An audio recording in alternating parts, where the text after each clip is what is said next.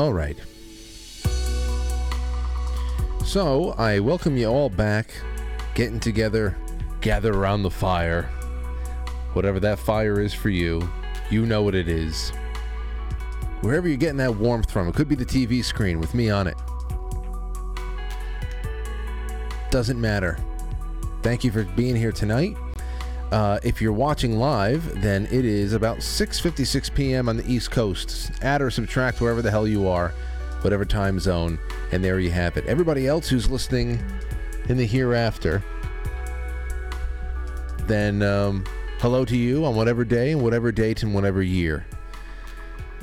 And I'm really appreciative for the time we're going to have tonight. And we have a great guest coming on. It's just one guest one guest. I was going to have V, Gorilla, and uh, Veles, both from Rogue News Beyond, together tonight. It was going to be like a, a roundtable kind of a thing. I, I was really excited. It's been a long time since Veles, Veles has been on, and we never had V on, although I've been on his show twice, so we're going to have to figure this one out.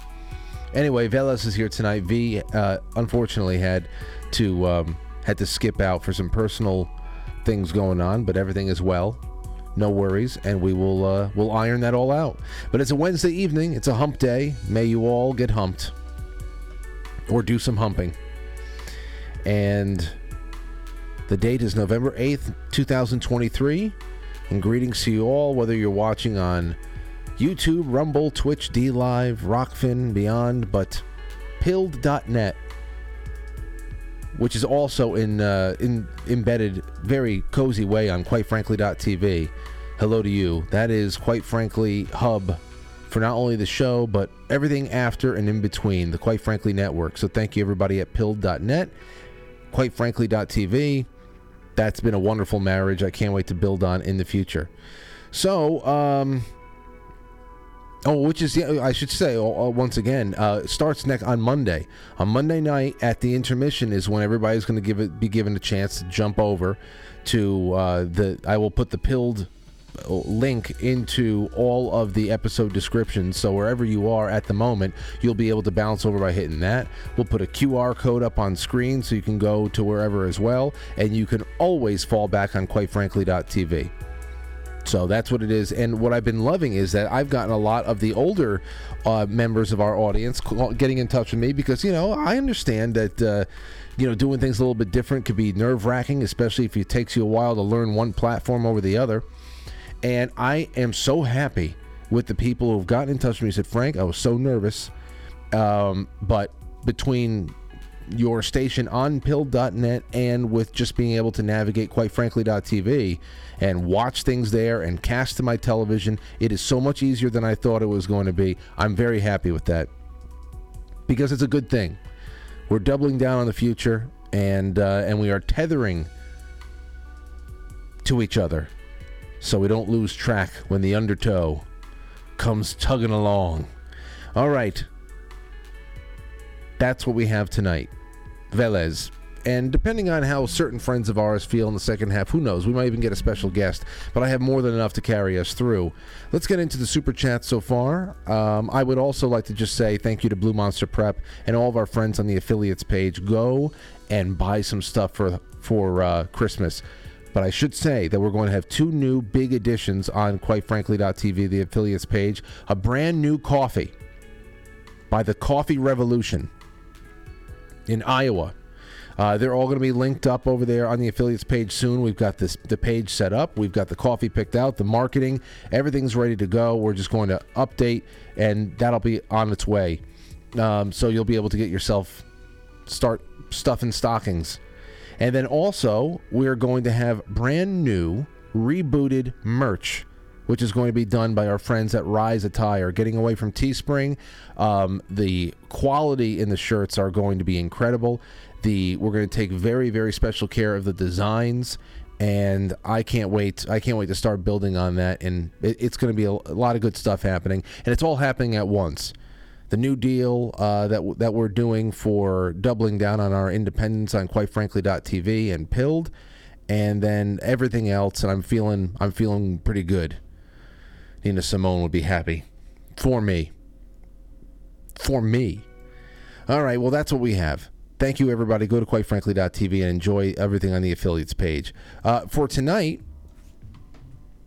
in the grab bag, we're going to star on Mediaite. So you know it's going to be crazy. All right, let's get uh, this up on the screen. Forgot to bring it up there. Duly elected. You know who was duly elected, kids? Hitler. Hitler was duly elected. Hillary Clinton was invited onto the, the View and she answered a, a question, very well thought out question by what's her name, the uh, Sunny Hostin, about what do we do about a second Trump term if we get one of those. Well, to uh, save you all from listening to her voice, I'm going to read you the transcript. What would happen if he's to be reelected? Hillary Clinton goes, Oh, I can't even. I can't even think because I, I think it would be the end of our country as we know it. I don't say that lightly our country, as if she shares it with anybody. You know, I hated losing, she said. And I especially hated losing to him because I had seen so many warning signals. Yeah, like like his ability to write checks to you during the campaign, but I immediately said, "Look, we have to give him a chance. We've got to support, you know, the president that we have." And I meant it, and I tried really, really hard. This is a woman who at the time had already paid millions of dollars to effectively commandeer the, uh, portions of the media and British intelligence to be able to go and commandeer the FBI and sic all of her supporters sitting inside the FBI on Trump. And they immediately afterwards after the election was ended and she and she lost, they immediately went to work on dismantling Trump's cabinet. I don't even know if Mike Flynn made it to Valentine's Day 2017. And this is the bullshit she's running. I, I we I had to give him a chance. I really tried. I really tried. She's Satan. She's Satan. I think that he'd be even worse now because he was somewhat restrained back then, believe it or not. And in fact, the first term by people who he hired because he thought that they would go along with him and they stood up to him. Right. So um, she says, and so now he's going to, if he were ever near the Oval Office again, find people who have no principles, no conscience, who are totally tied to, you know, his fortunes, literally and therefore would do whatever he said. Oh, that sounds delicious. Delicious. If I were Trump and I won a second term, despite everything that's being thrown at him right now, I would put a want ad up in the penny saver, okay? And I would put a want ad up for cabinet members. That's what I would say. Cabinet wanted hardened Americans with no scruples. You must be devoid of scruples. That's what I would do. Frank, how, who would you pick for your cabinet? I would go to the penny saver and put out a want ad. I'd take any any any any hardened American with a chip on their shoulder that just that just wants to put the screws to the people who screwed us. That's all. And then of course she goes, um, and, and, what I what I meant by uh, so the wreckage the wreckage is almost unimaginable. You know, when I was Secretary of State, I used to talk to, uh, about one and done. What I meant by that is that people would get legitimately elected, and then they would try to do away with the elections and do away with the opposition and do away with the free press. You mean like all your friends in Ukraine? You mean like what's going on right now? And she says, and you could see it in countries where, well, Hitler was duly elected. Wow. That's deep. Hitler was duly elected, right? And then, and I also remember when Hitler was sabotaged by an un, completely unaccountable bureaucracy of crooked cops and judges, and 96% of the German media was against him. And I remember when Hitler was then investigated nonstop, impeached twice.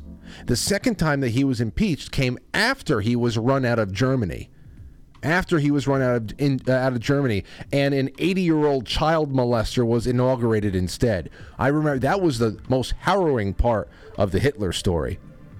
That was harrowing. So she's, but you have to understand what she's doing here.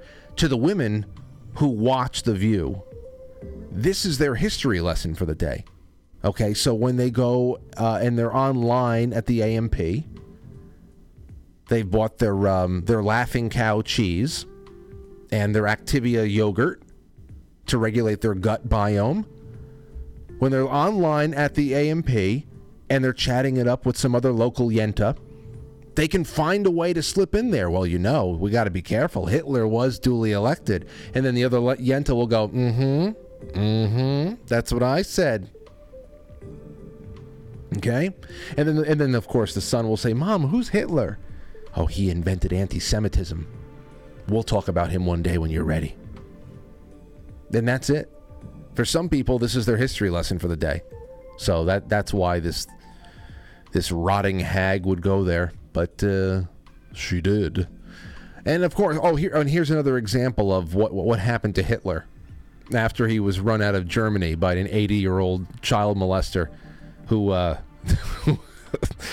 uh, anyway, here's what they also did to Hitler. This is from Becker News from today. Judge approves prosecutor's motion that would force Donald Trump to give up attorney client privilege. Do you understand how insane this is? My question is which of Trump's civil rights are still intact? Between the gag orders and the no juries and the now they're trying to take away attorney client privilege. I mean, and they would do far. Again, it always comes down to this Donald Trump's political viability is now. That's it. After 2024, that's it. So one this is really not about are you on the Trump train or not?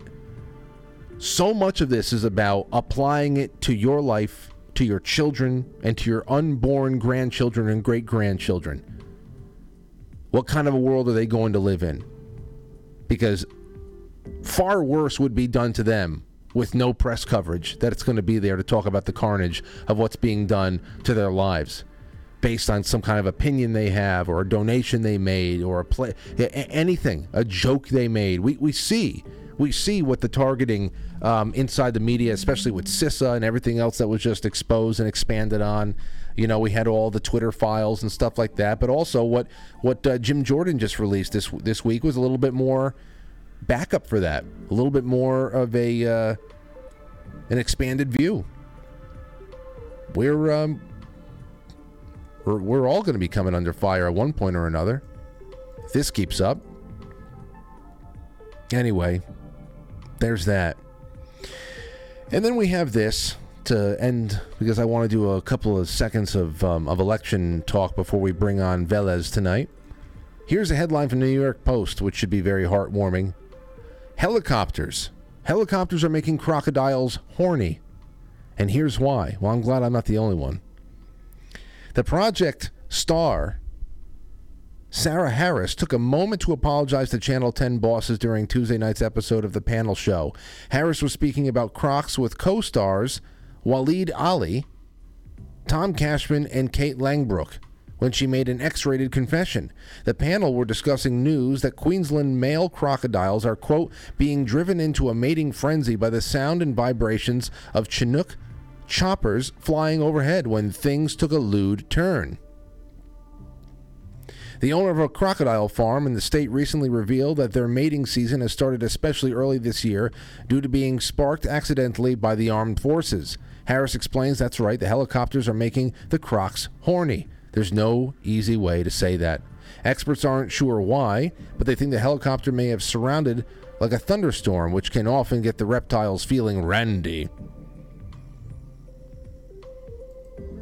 So there's some there's some news for you that won't ruin your day. Maybe it'll give you hope in some way. I hope you feel I hope you feel hopeful right now. All right. Well, that's it. I'll be on the other side of the intro. And we'll set the table for our guest Veles from Rogue News as he arrives. And I can't wait to hear from you guys and gals tonight. In the meantime, please share the show far and wide. Wherever you're watching, just hit the share button. hit the share button and uh, and let's rock out. Also, I implore you all to leave some messages that we can read after uh, intermission when we are getting through to. Um, to all of your thoughts and all of your shout outs and things like that. Quite frankly, superchat.com. That's quite frankly, superchat.com. You can take a picture right there take a snap of that QR code on the screen right there. You can leave that. Quite frankly, super chats. That's the universal super chats for everything. Uh, there's also the gold pills. There's the rumble rants, and there's tips on Rokfin.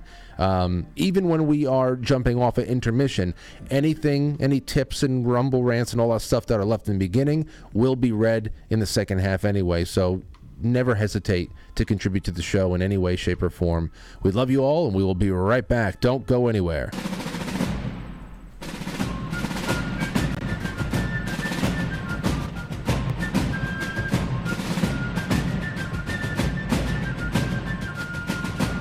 You let one ant stand up to us, then they all might stand up. Those puny little ants outnumber us a hundred to one. And if they ever figure that out, there goes our way of life. It's not about food. It's about keeping those ants in line. That's why we're going back. Does anybody else want to stay? Let's ride!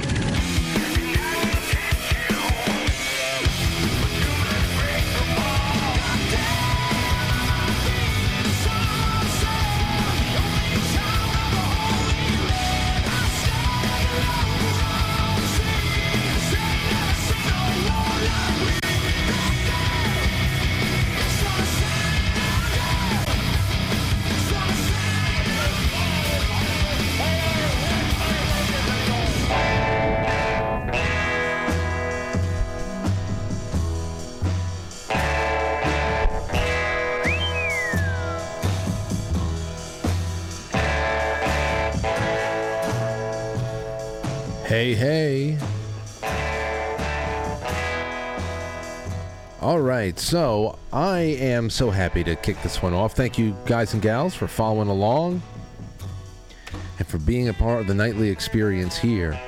You know, I was looking at here's something I, you know, as far as my hopes and my involvement in the election yesterday, this I don't know uh, how many of you out there had elections around you or in your state.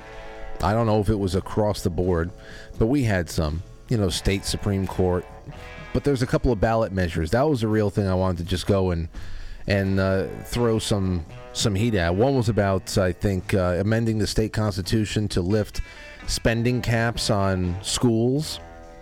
And I said no. Then another one about state constitutions with sewage and no. It'll still. I, I I don't even see if it passed. Doesn't matter. Doesn't matter because we'd have more than enough money. All the money that's being taken from us, we'd have more than enough money to keep our schools in perfect condition if we weren't teaching, um, you know, God knows how many foreign uh, foreign uh, nationals and all their children. That's just what the thing is. That's just what it is constantly. So, other than that, I don't know. What what would I have for yesterday? I had no real hopes. I don't really care um, in that respect. I'm more interested in what people like Marley Hornick are doing, because in the current state that we're in right now, what what, can you what can you really expect? So that's the those the efforts that I'm really interested right now because those are the only ones that dictate whether or not we have a fighting chance in the future. Um, but then you, you wake up and I read this, and then I, I see all of the celebration on the um, all the celebration on Twitter from, you know, the freakish creatures that are on the For You tab. I'm sure you see them as well. Here's the headline from the AP Democrats won big on abortion rights Tuesday. Here's what the results say for the U.S. going forward it is all abortion. Democrats had plenty of good news to celebrate in Tuesday's election. Uh, abortion rights supporters won an Ohio ballot measure. Democrat governor of beef and beef red, beat red Kentucky. I know. A Democratic governor of beat red Kentucky. That gives you people like Rand Paul and well, then again, they waste their votes on Mitch McConnell. So, but but how the hell did this happen? The elections, the re-election, I, I don't know. But that's just the way it is. And uh, and that's it. And they're they're it, it's it's it's re-elect reproductive rights, reproductive rights, abortion, abortion all over the place. Pennsylvania Supreme Court. A Democrat won there after campaigning on his pledge to uphold abortion. Uh, Virginia, they took full control. The Democrats did of the state house there because they want abortion. They need their abortion, abortion, abortion, abortion, abortion. It's all it is. And I'm and I'm reading through this, and I'm saying to myself, I'm saying to myself, you know, I mean, what I was realizing is that as I watched the celebrations as if it was VJ Day from these creatures, when I see George Takei to the Krassenstein test tube babies, this is a huge win. This is huge. It's all it's all abortion. It's all abortion. And then it was really what it came down to was good old coffin legs there.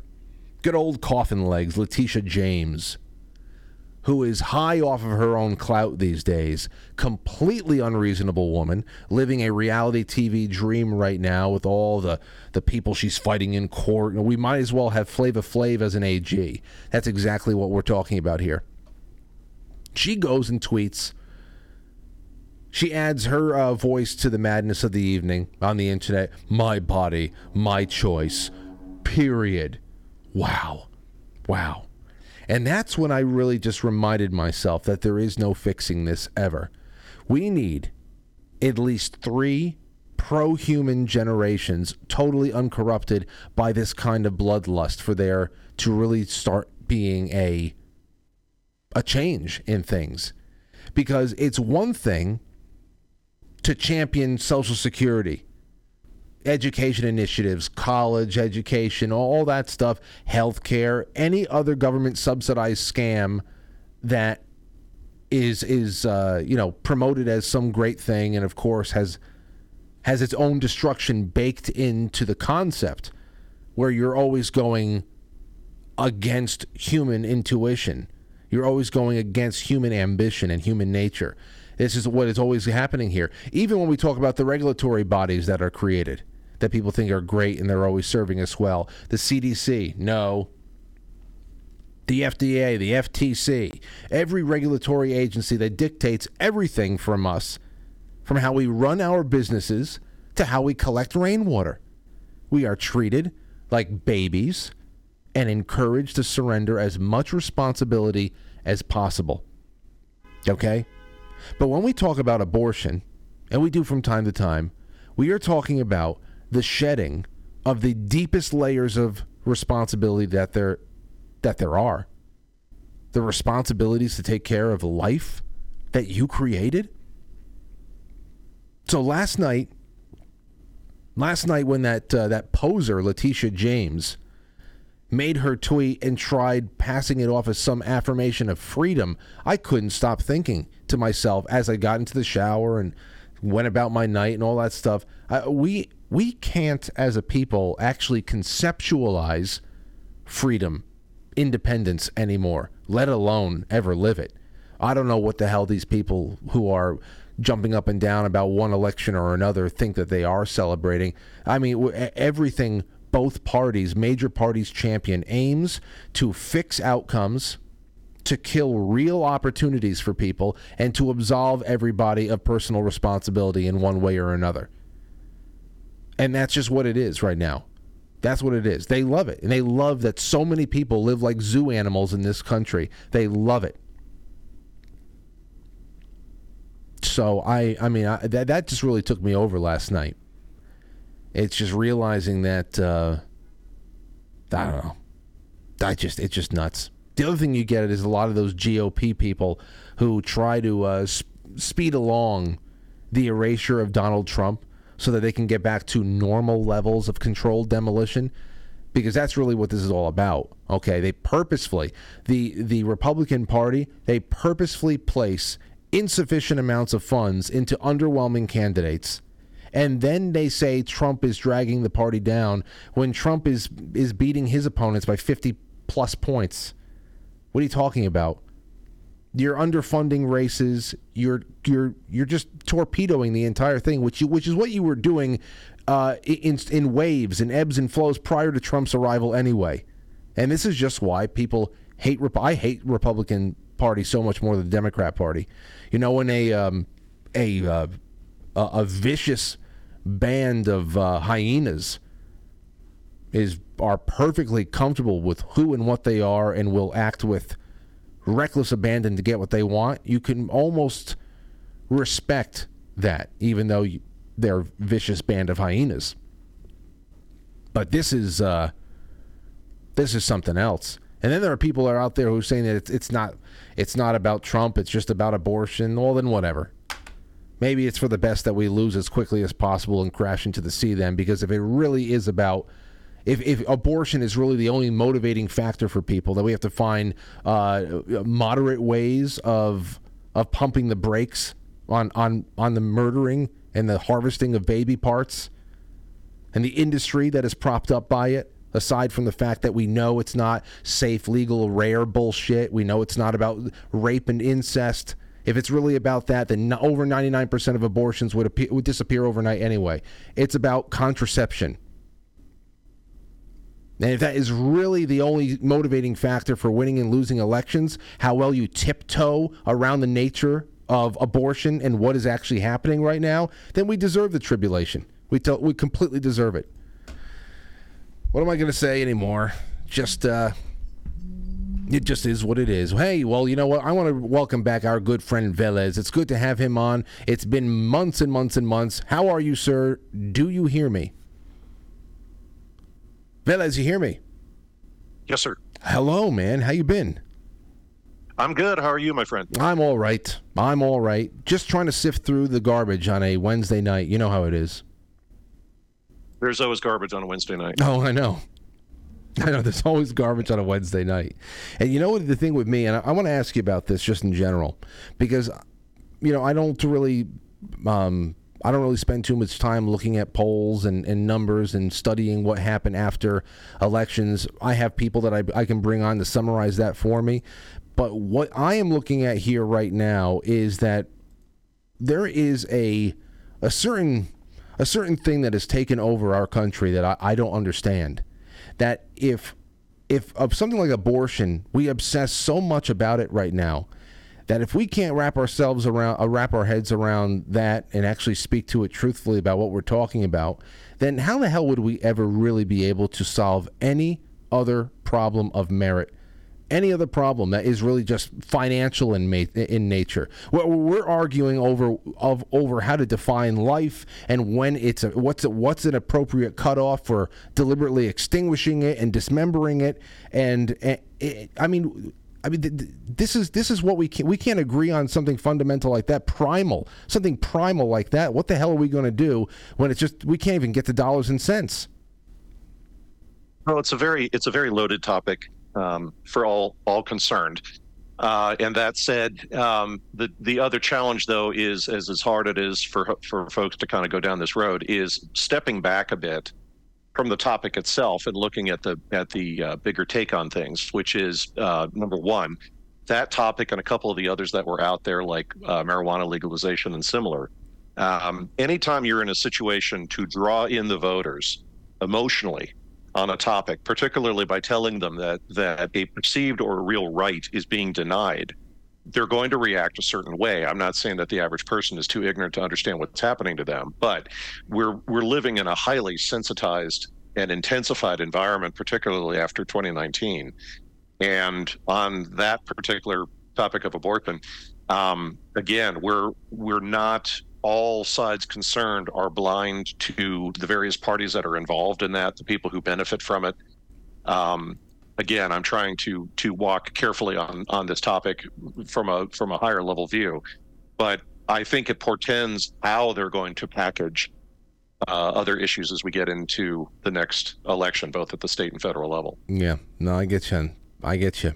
Uh, especially with the way I saw some people talking about that in particular, that the wording of even these um, these referendums and these these these ballot measures that are are there for people to vote on. Some the the wording is manipulative in the way where people who aren't aren't looking in too deeply are are getting psychologically triggered into doing one thing or another and not really knowing uh, how far down the rabbit hole this is all going to go. Um, like we have a, when we have our friend Rich on to talk about how how polling is done, how carefully you have to choose words when you are surveying potential voters to be able to get the most accurate, unbiased tell of what's going on in the reasoning of you know what the kind of reasoning that people employ when they are taking a look at things that are going on in the country and decisions that may have to be made at the ballot box and all that. So there has to be a uh, there has to be at least a little bit of, a, of that as a factor there too. The way that things are worded and and how people uh, look at things a little bit uh, less deeply than others. We definitely saw that uh, in certain state initiatives a year or two ago. Uh, there were a couple that we covered on on our Rogue program about, uh, depending on the state, where the parties that brought the ballot, it it almost becomes like a double negative. Um, no for the issue means yes, yes for the issue means no. Uh, other different ways that that they've kind of obfuscated from the public uh, what they're doing to you in in how these things are worded and it doesn't make things easier because a lot of this stuff you know requires a lot of time to go dig into it but i mean if you had the time and the means to either file freedom of information act requests or or just go down to the local records office and dig up who is sponsoring any of these ballot issues, regardless of whether you're for or against, or, or if it's even a topic that you have you have no skin in that game. Um, but to look at, you know, is it the pharmaceutical industry? Uh, is it some small but well-funded uh, organization who's out there and has the right attorneys putting the right things on on ballots and what have you?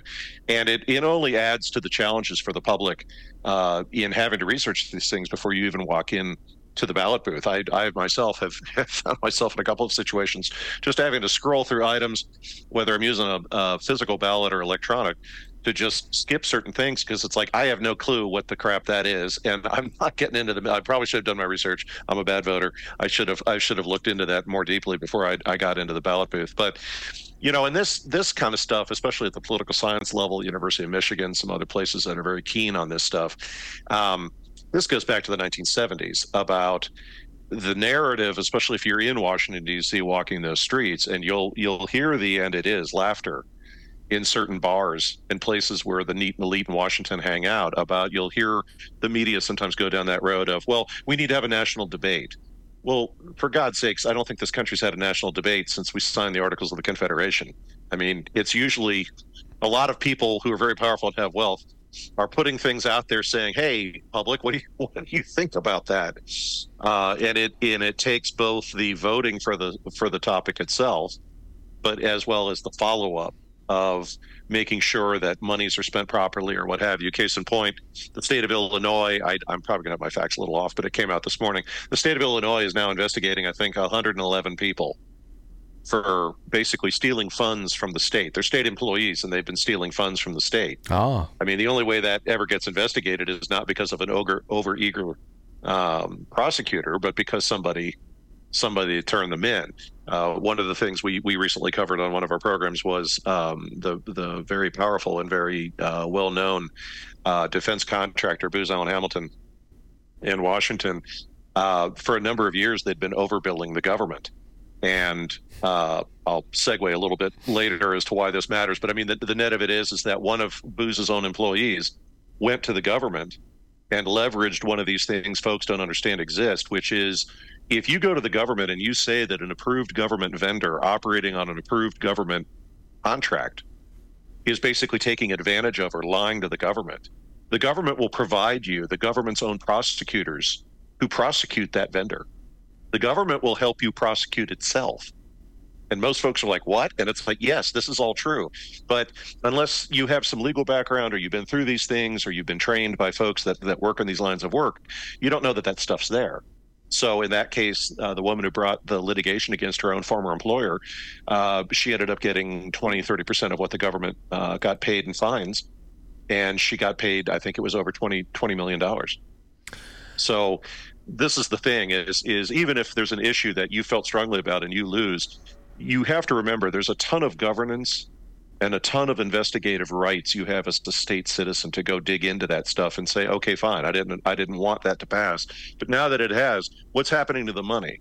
How's it being managed? How's it being enforced where's the audits when did we bring in a third party auditor to make sure that this is being managed correctly um, I mean, that's it's classic Saul Alinsky stuff, but it works. You just you wear down the bureaucracy. Yeah, and you know the other thing that you're bringing up there too is it just shows how where uh, there can be some almost like a national form of neurolinguistic programming from the from the, the, the billionaire class that are really trying to make investments in how way things work and how the future is going to shape up how they really reach out to the public and try to you know, you know play to their baser their baser uh, instincts and their desires and uh, reverse psychology. And then of course you add uh, language manipulation on the ballots and and h- however you you really just assault the senses that's how you can manufacture uh, consent in ways that people are not even detecting.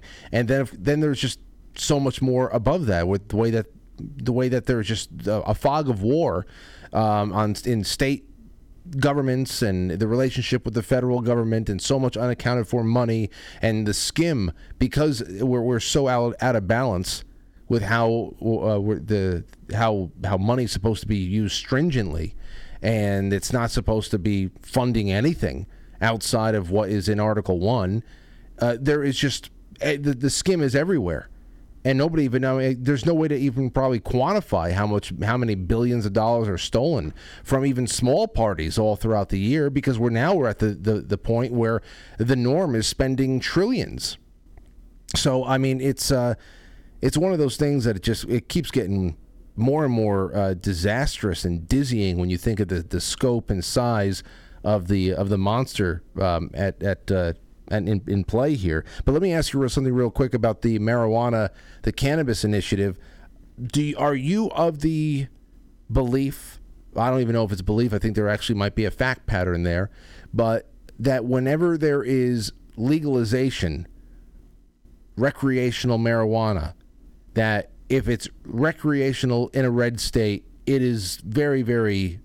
It's not too much longer after that that it goes blue. Do you believe that there is a correlation between getting everybody uh, legalized recreationally and having their their uh, their their values loosen up a little bit and we slip into Democrat land, or is that just uh, is that just a coincidence? I, I think that's interesting. I had not I not, had not heard that before, but I had heard that in relation to other things. Um, it's an interesting idea. It's an interesting theory. I think if we take a look at at I won't say obvious, but one of the more obvious of the states that have legalized in the case of, of Colorado. Colorado was already moving toward becoming quote unquote blue. Um, there's a couple of other states out there that were already kind of trending in that direction. Will some of these other states that are passing these marijuana initiatives uh, suddenly go from uh, red to purple or red to blue? I don't know. We'll have to you know, we'll have to look at the data. But I think in a couple of those states where that's happened, if you look at at their history politically, uh, the likelihood of them going blue or changing significantly on a on a political spectrum is is fairly thin, in my opinion, unless we you know we have more we have more more data along those lines. But the other thing too that's interesting is when Colorado first did this, and this is a classic lying with statistics when Colorado first did this, a number of U.S. states were like, "Hey, we got to get on this bandwagon. Look how much money Colorado's making in taxes." And it's like, yeah, but for God's sakes, I mean, just common sense, folks.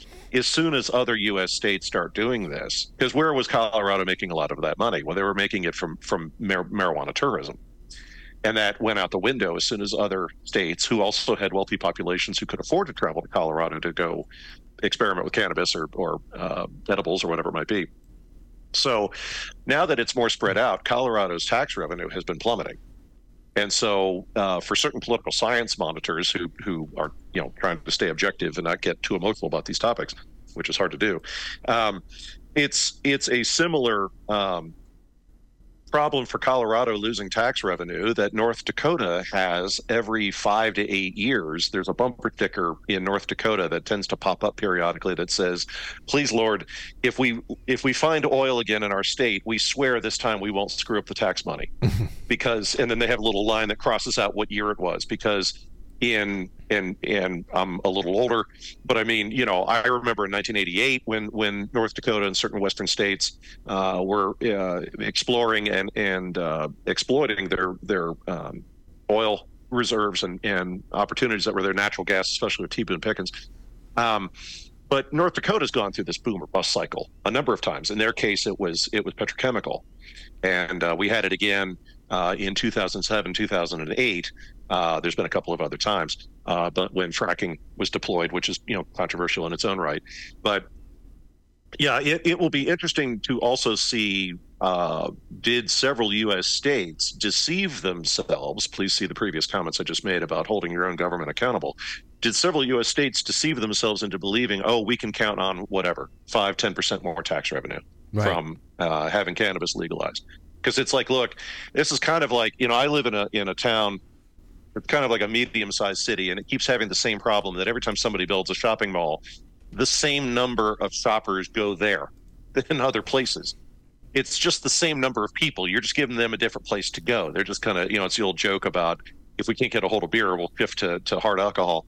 Um, how many folks who who now are are going to increase their use of cannabis uh, or start using cannabis are simply going to switch away from uh, say alcohol or, or something else. Yeah, yeah, it's, it's, the, it's, a good point. It's a good point there too, because as I always say, that whenever uh, I've been uh, I, have been able to go to a couple of different states that have that have this uh, you know this recreational legalized, and going into a dispensary is really don't know. It's a it's a fun kind of a I don't know a Willy Wonka experience if you've never been there before, but you're just you're just taken back and you're like, wow, look at all the varieties, and this is all legal, right? So, but but when you look at the the prices compared to you know the guy down the street that you've been buying from for years, it doesn't really change much. So I, I, don't know. I and when I asked you about whether or not recreational initiatives does have a tendency of changing red states blue, uh, it, it, wasn't because I have a conviction one way or another. I, I just see some people no theorize about that, and uh, because I certainly don't think that recreational does much to change people's habits, um, because they most people have been doing it the whole time anyway. So I, I don't know. I, I, guess I have to look a little bit into that more into that myself. Um, I do want to bring something else because you mentioned boom and bust and I want to go on a right. little bit bigger scale with you. Now, I was reading a article on Zero Hedge. It focused around an interview that Martin Armstrong did recently, and um, let me get it up here on the screen. Legendary financial geopolitical cycle analyst Martin Armstrong began 2023 predicting chaos would be coming to the world. Uh, and now he says, is this kind of destabilization a coincidence, or is it a deep state globalist plan? You know, this is a, you know Ukraine, Gaza, and Israel, wide open borders, FBI predicting huge terror attacks, all that stuff. He says, why, uh, the, he was asked, why are the demonic dark powers taking peace from the earth and forecasting big terror events coming to the United States? And Armstrong contends it is very simple. Basically, we are looking at a sovereign default. Governments are pushed to the limits at this stage. You even had Fed head Jay Powell come out last week and say the spending is unsustainable. The Biden administration is completely corrupt and an absolute disaster. It's not really Biden. It's he's just there to sign whatever they stick in front of him. So as far as the the future that we have right here on the Great Reset timeline, we've got multiple wars opening up on different fronts. We already had a uh, you know a, a very over leveraged dollar. Uh, we have a wide open border. It's true, but now we're starting to get to, we're going back to Islamic terror forecasts.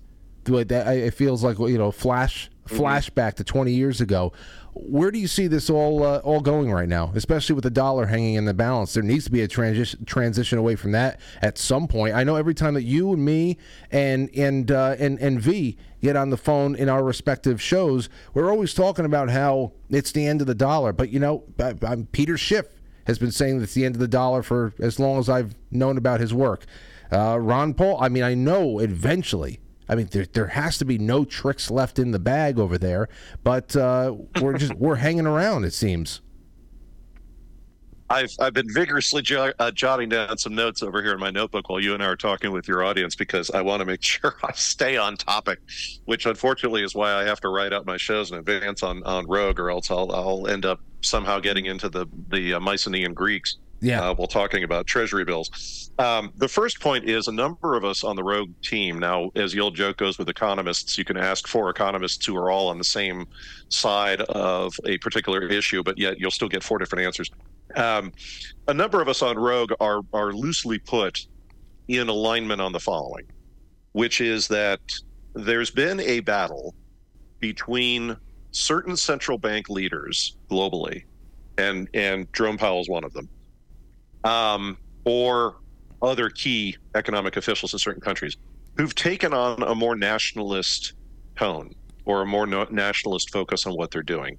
And to oversimplify, what does that mean in dog ears? Well, it means that they're not too keen on going along anymore with what's coming out of Switzerland, or, or said loosely, the Davos crowd out of Switzerland. And for those of you who know the content we do on Rogue, and there's others of us out there that have a similar viewpoint, um, behind these shadows to us is, is the organization known as, as the London Corporation. So that said, Jerome Powell right now, in a strange twist for us, is in a battle with Janet Yellen over at Treasury.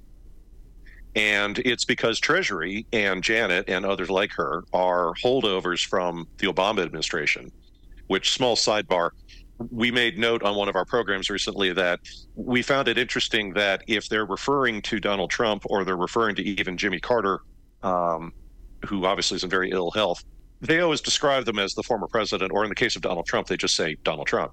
But anytime anyone mentions Barack Obama. It's always President Obama, and it, and I'm I'm like my my colleagues and I are are smiling but getting a slight chill when we hear that because it's like, yeah, you all still can't bring yourselves to say it out loud, but but he's still technically in charge because it's not it's not Joe Biden. Right. Um, so that said, you've got a lot of folks out there right now in Japan, in China, in Europe, uh, for and against with inside Germany.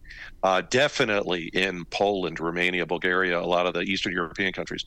Uh, Turkey, uh, also Algeria and Morocco. All of these countries right now are fighting it out with either I want to look out for what's right for us as a nation versus no, no, we got to go with what the Swiss are telling us. And when I say the Swiss folks, I'm being rather loose when I say that. So to your other point, Frank, this thing about the dollar, that also to to many of us is kind of a coded reference when you hear people say well the dollar the dollar america the dollar there's a lot going on there because the dollar is still a reserve currency it's still a fiat currency to use economics or political science terms it's still a fiat currency. It's supposed to quote unquote stand for something which at one time was based on precious metals which now we're just going on the faith of our governments which is somewhere north of hell. But um, the dollar is still the benchmark. And then the big one that no one, I don't want to say no one talks about because there's a number of people who do say this, but it's it's the assumption. It's the thing that the big people know when they're talking about the dollar, but no one wants to like kind of. For those of you playing the home game, we would just like to remind you that when we say the dollar, one of the many things that really means is how are precious metals being denominated by central banks? Because you better believe we've covered on Rogue extensively the last two to three years how much bullion and I don't just mean gold. I'm talking about platinum, palladium, hell, even copper, in some cases, industrial materials. These banks have been acquiring to try and bolster something of substance for their for their currencies. But the real big one, folks, is anytime we start talking about the dollar, what we're really talking about is energy. We're talking about oil being denominated in dollars. Now, that's the one that even people that are on the yeah the whole thing's crashing even those folks don't want to say out loud that it's like yeah but like if all of a sudden we wake up one morning and they're denominating oil in saudi currency or chinese renminbi well i mean holy crap that's a major major thing that just happened because as long as energy is still denominated in dollars then the us economy can still be run based on how many dollars for a barrel of oil Mm-hmm. now Um, th- this is also a, a, a, rather interesting little sidebar, and it does relate. But I've been covering on a couple of my my programs on Rogue about how, uh, as I often tell my audience, stay with me. Um, there's a number of key shipwrecks, Frank, all around the world. Uh, there's about eight uh, we covered each of them individually. Who was the vessel? When did it sink? What was on board? A- actual actual shipwrecks. You're talking actual shipwrecks. Oh yeah, like oh, this yeah. like this Spanish and, galleon we just learned about off the coast of Colombia yesterday. Yes, and we we were talking about the San Jose two years ago. And the thing about the San Jose folks is, is that loosely put, it was a Spanish galleon. It had a lot of cargo on board, and it it it basically got jumped by the British Navy. Uh, they sank it. They actually dropped a shell into the powder magazine on the vessel and, and blew it sky high. The thing is, is that folks have been looking for that ship for some time. They did finally find it a couple of years ago, and the estimates, and I'm using air quotes on this side of my my uh, monitor, the the estimate is is she's got about twenty billion dollars of uncut emeralds, gold, gold bars, gold coins, a whole bunch of other stuff then there's of course the numismatic value of that stuff and the list goes on. There's a whole bunch of these shipwrecks around the world. But the thing that isn't really covered is the minute somebody finds one of these or the, the minute somebody starts wanting to dive on one, one of these vessels all of a sudden international courts start coming to life. And in the case of the san jose yes, Frank, to your point, it was announced this week on the Daily Mail and a couple of other news sites that the Colombian government has said, hey, as soon as the current president's out of office, and by the way, folks, that's code for something. I'm not going to get into that, but there's a coded reference why they're waiting until that president's out of office. But that they're going to finally dive on that vessel and they're going to bring the contents up. And of course, it was within an hour that Spain, Britain, a whole bunch of other countries all said, and we'll see you in court. Now I'm joking, and, and really, the and, and the American divers who've actually found it. Correct. Yeah. Correct. And so, you know, loosely put, what's the big deal? Well, there's no other way to say it. The big deal is this is real, actual money. Yeah. I don't mean, oh yeah, I've got a Spanish doubloon. I, it's even simpler than that. I've got a freaking gold bar. If I've got a million dollars in paper money sitting somewhere on a pallet, no matter what paper money that is, no matter whose it is, it starts depreciating the second it's sitting on that pallet. That gold bar does not depreciate. So no one really wants to get into this outside of certain kind of circles of people, but there's a huge amount of hand wringing going on anytime somebody wants to go pull the cargo of any of these ships up because now Colombia is stepping into the international environment while we're possibly moving to a digital economy. But before everything goes digital, as the old saying goes, we got to figure out how we're going to pay all these debts. You know, Colombia gets to sit at a better chair at the table if they come walking in with $20 billion of real money. Now, it, in my opinion, it won't work out that way. I'm sure, and this has happened before. It happened off the coast of Gibraltar a couple years ago. That there was a vessel where its contents were split up between, I think, Morocco, Britain, and I don't know who the hell else was involved in that. I'm sure the Colombians will have to cough up part of the haul to other players. But any, it's always interesting to watch anytime one of these these vessels that went down, even hundreds of years ago, if there's a valuable cargo on board of, of metallic money. Uh, it's interesting how angry and serious major governments get very quickly. I mean, we don't want to do much about the American southern border, but by God and heck, somebody's pulling gold out of the water in some part of the world, and the State Department wants to know everything that's going on with that. It's like you can tell what matters to these people. Well, let me ask you this, uh, and I, of course, this all ties into the fact that everybody's wondering about. I'm, I'm Armstrong went on to say, "Here's another thing I had here." He thinks the U.S. dollar will get stronger because capital will flow to U.S. in times of crisis and war. Uh, Armstrong thinks Hamas has won the public relations war and is trying to isolate Israel on the world stage. This attack is much deeper than anyone imagines, he says. He also went on to uh, comment and say, get tangible assets and includes gold and silver core assets. He also thinks the global economy will implode, but that the USA will go down last. He says that the economy will tank in the U.S., but it will be much worse in blue states and things like that. So you're thinking that a, uh, a major part, obviously, if there is an implosion, I mean, you're talking about someone like the, the like Powell actually wanting to be a little bit more nationally focused and not go with the Davos crowd, but at the same time, uh, everything else it looks like it's being set up for imploding and, and taking away the last of the wealth in in uh, in the old banking system by having it expended on wars and leaving the southern borders open in the west and continuing the migrant crisis in the east as well. So I, mean, it, it seems like if there is any resistance from people like Powell, it's not significant enough to stop what obviously is a planned demolition. So uh, I, I don't. Um, how do you do? You put a timeline on that, or do you think that even that is too too uh, too soon to tell? Well, there's a lot. There's a lot to unpack there, and, and you brought a number of, of very pertinent, you know, items that are out there that folks are trying to, to delineate what's happening. There's there's folks better than me. Tom Luongo is one of them who can articulate much better than I can what Powell has been doing that is actually of benefit. It's one of these things that when these folks are battling it out, all of us at our at our level, unless you were lucky enough to bump into somebody on an airline flight, we're not going to get necessarily the um, bird's eye view of what's going on. We may, as the old saying goes, we may have to wait for the book to get written about what went on behind closed doors a number of things that are going on is that, for instance, a number of U.S. banks, and I'll be very cautious about how I say this, there's a number of U.S. banks that are in shakier shape than you might believe. And Powell and others like him are aware of that. And so, to the language you were using, Frank, about a controlled demolition, there are those out there that are of the opinion that what Powell is doing is is that it's like they've got lists. They know which of the banks out there have problems. I'd rattle these off, but I'd rather not. Um, but the net of it is they they know who's got troubles. And if you look at like uh, a couple of months ago, uh, Chase acquired a bank that ironically Chase had tried to qu- acquire that bank, and the Europeans and the United States said, uh, "No, Jamie, you can't do that." Um, that would create an unfair advantage. And as soon as that bank was in financial trouble, all of a sudden it's like, "Hey, Jamie, you got the money on hand? Uh, we'll let you buy it today."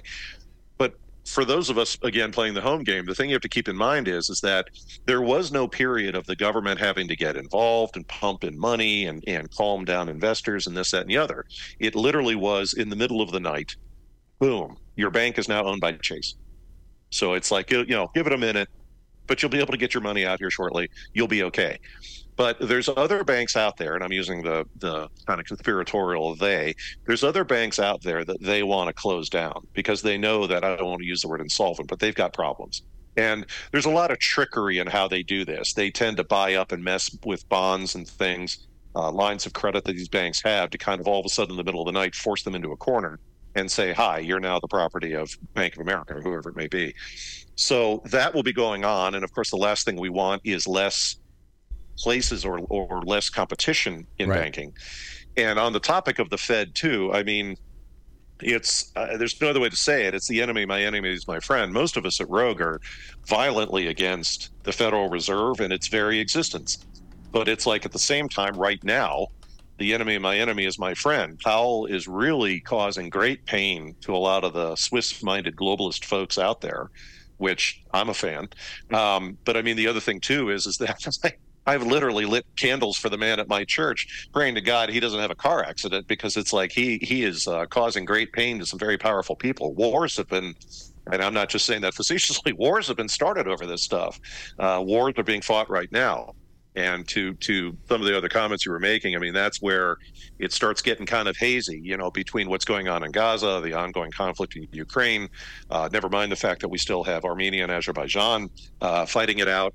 Uh, there's some other problems in a couple other parts of the world that have kind of missed uh, the media's attention. So we've got a lot of conflicts out there, and any one of them that they could leverage uh, for whatever they want to do with it. But but yeah, I mean, it's going to be dicey for a while. It's going to be challenging for a lot of people. I've had folks on our program ask us, you know, uh, should I buy gold or whatever, and it's like, well.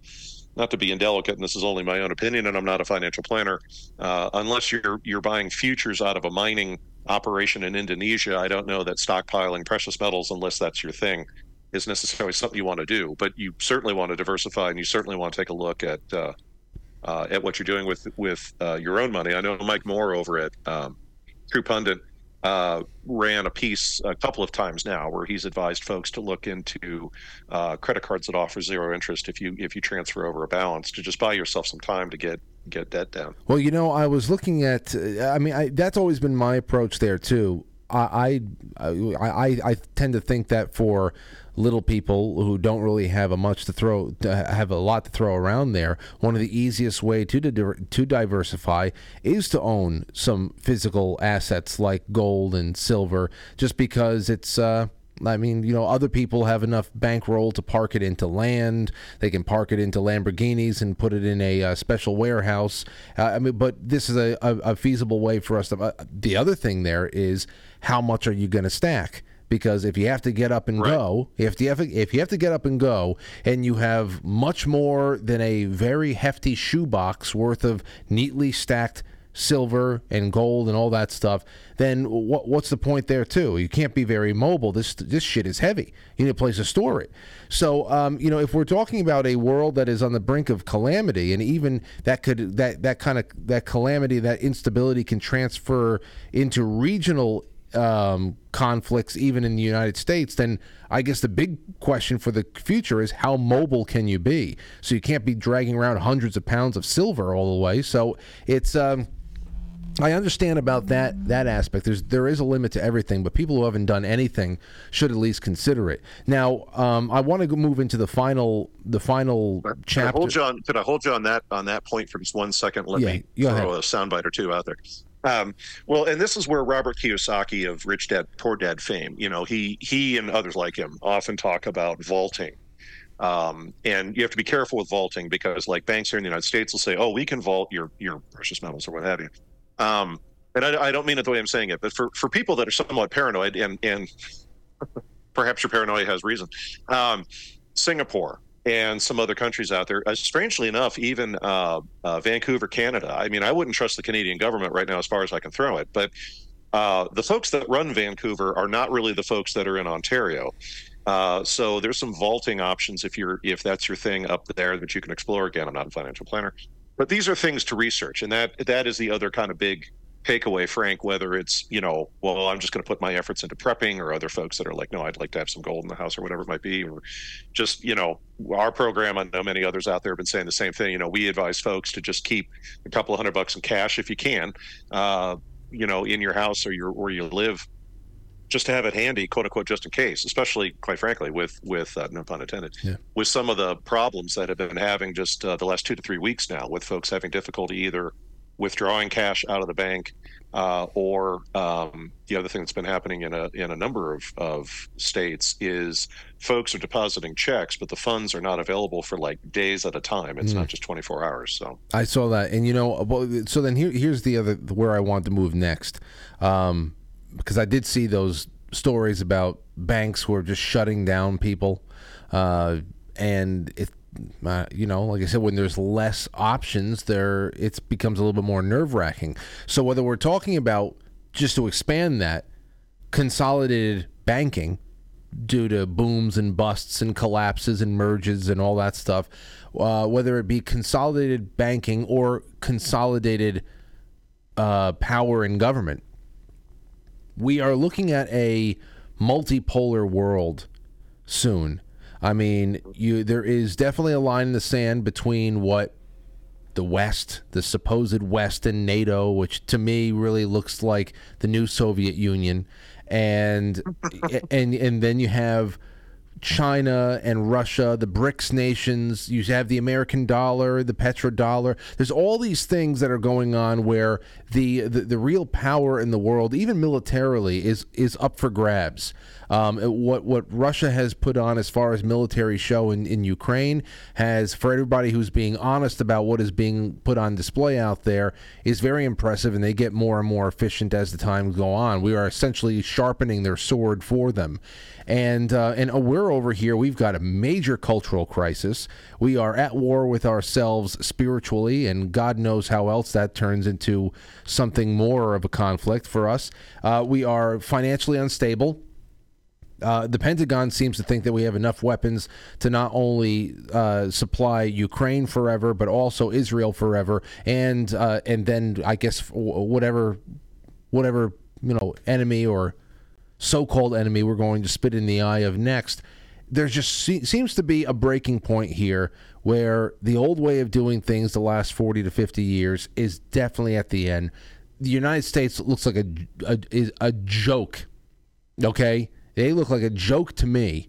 So I have to imagine to everybody else. I mean, it, it's still a dangerous joke because obviously we're, we we are being driven out into the world in very dangerous, aggressive ways by people who are acting with reckless abandon. They seem to think that where they will get hundreds of thousands of little people killed, that will ultimately pass over their house.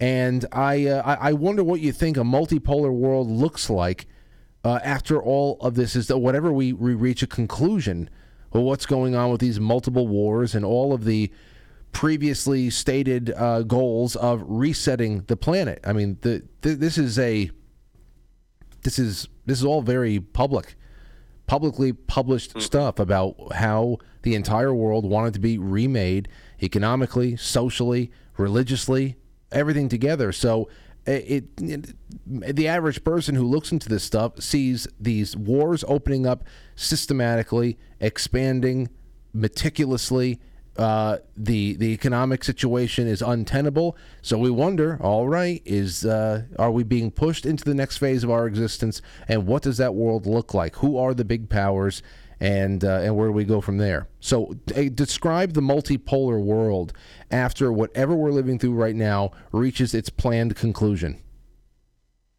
Sure, um, and a little a little color for for all of you in the audience. Um, in especially for the the academic world. Polarity has often been a reference, especially since the end of World War II, to the world having two major superpowers uh, at the end of the uh, at the end of World War II and the beginning of the Cold War period from 1945 onward. That basically the United States and the West had economic, political, and social control of a chunk of the planet, and the Soviet Union had uh, had the other chunk. Um, then, after 1991 and the collapse of the Soviet Union, we entered what was known as a as a unipolar world. Uh, now, for certain parties out there that are of the belief of the influence of the London Corporation, they would tell you that we've been in a unipolar world since the 1850s, and I, I definitely see their point, and you could make that argument. But that said, as far as all the stuff that we used on this planet to run the world, uh, the United Nations, uh, international, what what are again? It's just the parlance, the, the way they call these things. They call them international regimes, but it's things like international trade organizations. Countries sit on these things and say what weights and measures should be, and then the big one to what Frank and I have been talking about this evening, which is this thing about uh, gold, how currencies are converted, et cetera. So during the quote unquote unipolar world, uh, post end of the Cold War in 1991 through the 1990s into the early 2000s, the United States, basically by default, was just kind of saying, "Okay, here's how things are going to be." Uh, there were variations on a theme, and there were still some wars out there, but but on the whole, uh, the United States was kind of directing things. Now we're entering into a period where, and the word weakening needs its own definition, but but there's a weakening of the United States militarily, politically, and economically around the world, and all those institutions I just mentioned have also gotten weaker. So I'll be covering this in more detail, in fact, on uh, my program this Friday over at Rogue News, where I'll be getting into, loosely put, uh, how we are essentially moving into. forgive the use of the term, but we're we're moving into a world that runs like global mafia. Mm-hmm. That you know, what is the definition of mafia? Well, it's it's organized organizations or families who, and again, it's a very loose definition, but who they derive their income from something that is considered illegal. So they're still business people, but they make money doing things that are outside what we consider the law. The problem is we're living in a world where, again, it's it's a very uh, kind of gross example, but you know, earlier this year, the United States government voted $100 billion for Ukraine. Now, we've heard in the news 100 million here, 200 million there, 5 billion here, 5 billion there. But we got to go back in time to like last spring. The Senate and the House voted on this thing, and there wasn't a peep out of either of the two major political parties. They they still wanted to go back to yelling at each other about what we're going to name the airport. So we moved $100 billion out of this country to another country that even CNN, before the shooting started, even CNN was doing documentaries about how much graft and corruption and laundering there is in Ukraine.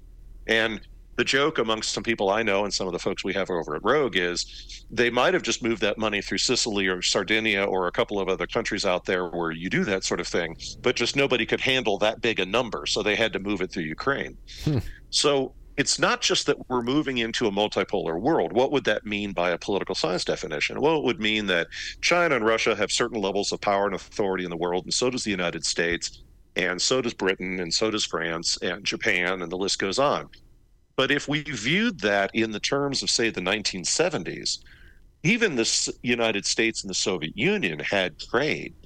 Even those two countries who were technically in a state of war still had civil dealings with one another. So the more interesting question we have to ask is why is there conflict in a multipolar world if we're just dealing with a world that is no longer unilaterally kind of directed by the United States, but just has other people sitting at the table? I mean, in theory, that's what the darn United Nations was supposed to be about, even though that was always a, a bogus uh, institution. So the the more important takeaway here is we've got multipolar conflict and the question is, what's causing that conflict? Well, the conflict is coming about because, again, depending on who you talk to and your view, the Great Reset, quote unquote, post 2008, and again, the completely out of the blue, we never saw it coming events of 2019, and I'll just leave that where it is. Um, all of these things have horrendously impacted the world. And this was supposed to be kind of a neo-feudalistic environment run out of Switzerland. Again, that's that's a gross simplification, but that broke down. That was the plan, but that's been breaking down ever since 2019. So now what we've got is China and Russia have both their own as well as unified goals. Japan is trying to figure out what they're going to do, both militarily, economically, and socially, because they just don't have the population to, to deal with some of their neighbors. And you have the United States, who has a whole bunch of people, evidently, who've been blackmailed to the eyeballs to such a degree that they can be made to vote on a $100 billion piece of funding yeah. for a country that has no importance to us whatsoever. But by God and heck, we're going to argue for weeks over who's the Speaker of the House. I mean, incredible. Yeah, um, thank you for bringing that up. That's that's it's, a it's a circus, man. It's it it's a damn circus. Yeah. So one of the things I'm gonna I'm gonna drive towards is a little bit more detail this Friday in in our work over at Rogue. Uh, for any of you who'd like to to listen in on that, um, is we're gonna we're gonna dive a little bit more deeply into who and what exactly is going on and and I use the word mafia simply because it's something people can get their heads around. There's a little bit more going on with it than that, but I mean loosely put, we we have government leaders and we I mean Mitch McConnell, uh, you know, and, and a whole bunch of other people out there, including Nancy Pelosi and others. We've we've got elected representatives who've been on the payroll of a number of other parties who do not have the interests of this country uh, or any country at heart. And this is where the whole thing about Jerome Powell and others who no doubt have their own goals and their own objectives, and it doesn't mean necessarily we're all going to agree with what they're trying to do, but they're at least not trying to. Uh, what's the old saying, Frank? There out on the East Coast, that like if somebody's having a going out of business sale, it's it's uh, you know you're literally unbolting the furniture out of the store uh, and selling that too. I mean, it's we've had a whole bunch of people that have been treating the United States for the last 20 years like an everything must go sale. Yeah, and you've got people like Powell and others who are saying, hold on a minute, like. Yeah, we're all on the take, but there's a limit to how much of the take there can be. Like, you're not the the uh, the parasite is not supposed to kill the host, and that's what a number of people. And again, it's it's a gross you simplification. See, now you but see, you, you, got another the number of people globally who are of the opinion you're killing the host, and we can't have that. Well, I I I tend to think that killing the host is something that's necessary with this kind of a transition because if you can create enough war and enough chaos, and and then have the collapse come economically around that same time, then you can you can almost uh, you, you have to find a way to skirt responsibility for the graft that's been going on for the hundred years or so that the central bank system has been in place. So I, actually think that. Um, that killing the host is a necessary part of the the wrap up and the cover up as the same robber barons go then to uh, to to present us with a new system that will they once again control. I, I, that's the way I can I can see this. I don't know how because I don't know how this can go on for much longer. Let me ask you one last question though, because it's related. Uh, this is something I have grappled with on this show before, just speaking out loud, and I've opened it up for callers out there. And uh, and and since you spent a lot of time talking about this, I'd like to pose it to you. How do you see it with Ukraine in particular? How do you see the Ukraine situation getting wrapped up as they are now. Everybody's walking back the chances of victory. They're finally being honest after two years, hundreds of billions and hundreds of thousands of lives lost for no reason whatsoever, aside from them saying, well, we had to do something. Putin was just trying to invade smaller, helpless countries. Um, tell me, what do you think? Is going to be a part of the conclusion in Ukraine in particular. Because, like I said the other night, it's not enough for Russia just to be left with the ethnic Russian eastern provinces that they have secured long, long ago.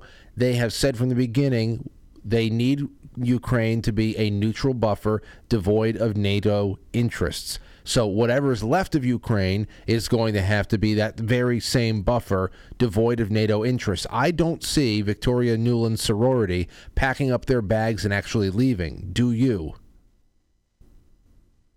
No, and I uh, to just stay very tight on this topic. The, the the conflict in Ukraine will have to come to an end. It will have to come to an end. And I know Colonel Macgregor is one of the folks who've been talking about this. I also know folks that are highly critical of Colonel Macgregor.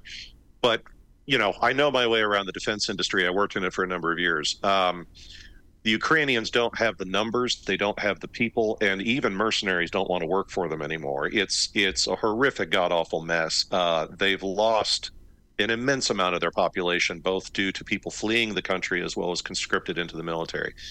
The war will have to be brought to an end somehow. Uh, it will have to be done in such a way that the various major players can all claim, quote unquote, we won. Um, no one in Ukraine is going to win on this one. Um, but the other thing about Ukraine people forget is, and and I've mentioned this I think on one of your prior shows, Frank, where I, where you were kind enough to let me appear. Um, my own ethnic background is Russian, uh, in part. I'm also half half Scottish. Um, before my people fled in the middle of the night when they murdered our our emperor, um, Ukraine or the region of Ukraine was always vitally important to Imperial Russia, and it was always vitally important to the Soviet Union. Why? Well, because the region is known as as the steppe or the steppe region. It is the breadbasket of Europe. It always has been, and it is immense. It is an immense food producing region in the world. And no matter what happens with the end of the conflict, the ability of Ukraine to start producing food again is there's no other way to say it is immensely critical. I have a bad feeling that it's just going to be a rusted out hulk of what it was before the conflict started. Uh, Russia will no doubt continue to bolster its borders and continue its its uh, military reinforcement on on the border, but I think Ukraine will just continue to be, unfortunately, a hub of human trafficking, money laundering, narcotic trafficking, and everything it was before this got started, but even worse because now everybody is more desperate. Mm. You don't have, you know, the industry and other things. Um, there's a lot of very powerful people who, and, and a lot of very well read people who have been putting out articles and, and videos and things talking about plans. Uh, there's a certain somebody I won't mention, but he's been very keen for for the two years of this conflict, saying when the smoke clears, the United States is going to have two military bases in Ukraine. Uh, now, whether or not that happens, I don't know. But on your on your topic about, although I would suspect it will, um, on your topic of war, um, again, not to oversimplify, but you know, this is November and it is the 60th anniversary of of John F. Kennedy's assassination uh, later this month. Um, this is again uh, a topic I know we've covered. I know a lot of other folks out there in the alternative space have covered it. Um, it's it's much more clear, I think, now that what John F. Kennedy, and he had his faults and they were immense, but one of the things Kennedy was trying to do was Kennedy and those who backed him, people that we only know as rumor and innuendo, they knew that the global economy, and there's no other way to say this. People say what I'm about to say, but it's like if you really internalize what I'm saying, you realize the horror of it. That the global economic environment really cannot operate economically without war and the constant preparation for war. I know there's that famous line out of the movie JFK. What Kennedy supposedly was was trying to do was shift the US economy to a space-based economy more uh, exploration of space, and so on for the simple reason, and again, I'm oversimplifying, but it's a function of numbers. We need something that employs a lot of people, and it's either going to be global war on a regular basis or it's space exploration. Now, that is a gross simplification, but it doesn't make it any less true. And it's kind of the same thing here. They have to have these conflicts going on because there's so much of the, especially the Western uh, European economies and the U.S. economy, that is tied to defense contracting and similar. One other quick data point is um, and I think it was McGregor, Macgregor, it may not be, I forget who. Somebody recently uh, brought up a, a, very powerful and a very important point, which was at the height of World War II, the United States had like four four star generals. And as I'm speaking with all of you and Frank tonight, we have like over a 100 or more. And it's like, what in the name of God do we need a 100 four star generals for? I mean, who are we fighting? with whom are we at war other than half the planet? I mean, that's part of your problem is, is and as a former defense contracting person myself, I, I just got done reading this week a number of articles about high ranking naval officials and others that have all signed on with defense contractors and so on because they didn't make big money working for the Department of Defense, but they sure as heck will make big money working in the defense space. Yeah. And if there's no major conflicts out there or fear of conflicts to justify, I mean, I live near a couple very large U.S. government research towns and I can assure you, just based on the job openings, uh, they are open for business. The amount of money pouring in to the defense contracting sector right now in radar research, uh, conflict research, especially drones, UAVs, and similar technologies. Uh, after what happened, there were a lot of lessons learned in Ukraine. We covered it in one of our shows recently. Um, man, they can't they can't wait to start spending that money. Of course, the question is what's that money denominated in, and it will be worth anything. That's a whole other topic. And Jerome Powell, I'm sure, is someone they're keeping a close eye on. Yes, but yeah. but that said, yeah, the Ukraine they're going to have to turn Ukraine off. There's just no way because if that thing spills over, all of those NATO allies who are getting along right now are not going to get along. And I don't mean they're going to choose sides uh, over, well, we're going to support Russia or we're going to support Ukraine. Uh, it'll be a little worse uh, in my opinion. It will be all the old hatreds and all the old angers in Europe, where Poland is going to start remembering how pissed off they are at Germany about some things that are still not resolved. Romania and Bulgaria will start getting involved about their borders because there's already been, I think it's 6 million refugees out of Ukraine, which is horrible. And they've settled all throughout Europe. And unlike a lot of North Africans who were brought into Europe as cheap labor, um, the Ukrainian uh, refugees are a different kind of problem. And everybody in Europe does not want that on their doorstep. And if Ukraine gets any worse, the flood of folks coming out of there will not only continue to be why, a problem for those countries. Why those countries will also deal with their own people fleeing? How how would you uh, just just to jump on that real uh, real quick? But uh, what is the difference between Ukrainian refugees being dispersed throughout Europe and let's say North African migrants sh- showing up and sleeping in in the town squares in Paris? To oversimplify, because the Ukrainian refugees in many cases are highly trained. Okay. We have to remember, and I hate I hate to say it. And, so and, Ukrainian uh, refugees are, would, would actually displace people, uh, natives in the job market a lot quicker. Yes, they have. Lot... They have that potential. They oh. have. They have trained screw machine. I know this from some industries I've worked in over the years, Frank. They've got trained screw machinists and metal uh, metal fabrication people and similar. There's a lot of American work that can't be done in our country anymore that has been farmed out to Poland, Romania, Bulgaria. In fact, I know for a fact that Honeywell out in Phoenix has a whole slew of Eastern Europeans that have moved into town to take over jobs that we just don't train Americans to do anymore. The work is still being done here in the United States, but it's strangely enough being done by people for whom English is a second or third language. Um, it's it's no different than um, uh, not Peter Zeihan, but uh, uh, when Zeihan, and I know Zeihan is not like a number of my colleagues, and, and uh, I don't trust Zeihan very much, but uh, I'm trying to think of uh, George Friedman.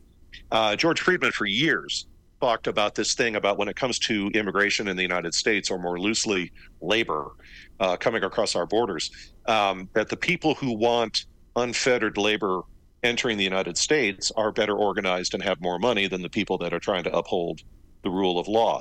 There's a whole host of, of businesses across uh, the United States, including state governments, quite frankly, uh, that want to leverage that labor. And regardless of, of one's politics, and I truly mean that because I, I have friends on the left and on the right, um, even even my left leaning friends and I will be in complete agreement about the fact that these folks have no rights in the United States. They're they're in the country illegally. So we stick them in meatpacking, we put them in other high risk jobs, and everybody just kind of turns a blind eye that's what happened or what they wanted to happen with all of that North African labor and Syrian labor that entered Europe because it was low skilled, young. They could just kind of throw people uh, at the work they needed they needed performed. But the Ukrainians, in most cases, are are highly skilled, trained, certainly higher trained than the cheap labor they brought in from North Africa. Very from, interesting. From Syria. I'm glad. I'm glad that you uh, that you articulated that point uh, because it makes a lot of sense. It really does. I uh, I gotta thank you, uh, Veles. You know, it's been way too long since you've been on. We have to do this more often, and I'm really upset that uh, that V couldn't be here tonight. But I'm sure that we'll we'll we'll rectify this over the next couple of days. We'll talk it out and put something else on the on the agenda here. But uh, if you can let everybody know your broadcast schedule, I have, and I also want to know what URL you want to you want to promote the most so I can get it into the episode description aside from just plugging Rogue News, uh, uh, the, the channel on sure. YouTube. Uh, tell everybody where to find your work, how often you broadcast, and anything else they need to know to keep up with you. Sure. And and thanks again, uh, uh, Frank, for having having me on. And and uh, V was very sorry about about what oh, he's oh, I know. trying to tackle on his that, that pulled him off uh, he very much does want to appear uh, on your program when it when it makes sense, and or the the two of us together. So uh, that said, folks, my uh, Veles program is on Fridays at eleven. Uh, when when I'm doing it, I, I do travel a bit for work, so there's some weeks where I don't I don't have a program. You can find us on Twitch uh, at www.twitch.tv forward slash, and it's all one word, Rogue News TV. Uh, and it's not just my programs, our, our colleagues. Uh, uh, Tim, uh, what do you call it? We just had uh, Tim on the other day, uh, Tim Kirby, and you know Gus and V does his programs, and Algo Cowboy who does a lot of the the crypto and financial stuff. all of that you can watch some of those programs on on Twitch. They're available there. The other one is Rumble. if you go to forward slash Rogue News, one word. now on we're trying to clean it up a bit. So forgive me. We, you know, this is the, uh, and I know Frank knows this when you try to manage these things when we have other stuff we do in our lives other than these programs. But there's two Rogue News uh, IDs out there on on Rumble. You want the one that has a couple of hundred followers, not the one that has a couple of thousand. Our really current programs are the, yeah. Okay. So the, well, yeah. what's the one with a couple? I'll say I see the couple of hundred. So that's the one yeah, you want. It's got like 469 or whatever. That's our more current presence. We're uh, forgive me. Me, me and V are down in the basement with a mop right now, trying to clean up some stuff. Um, but we're still out there, and, and, like you, Frank, I mean, we're we're on YouTube. You can find us on YouTube, but uh, much like you experienced, Frank, we uh, we get we get kicked off YouTube pretty pretty regularly. So I don't I don't want folks just saying, oh, well, I'll just find you guys on YouTube. So the, the two best places to find us are Twitch and Rogue News, and as often the case with Twitch, uh, our programs are usually only available for about two or three weeks after we do one.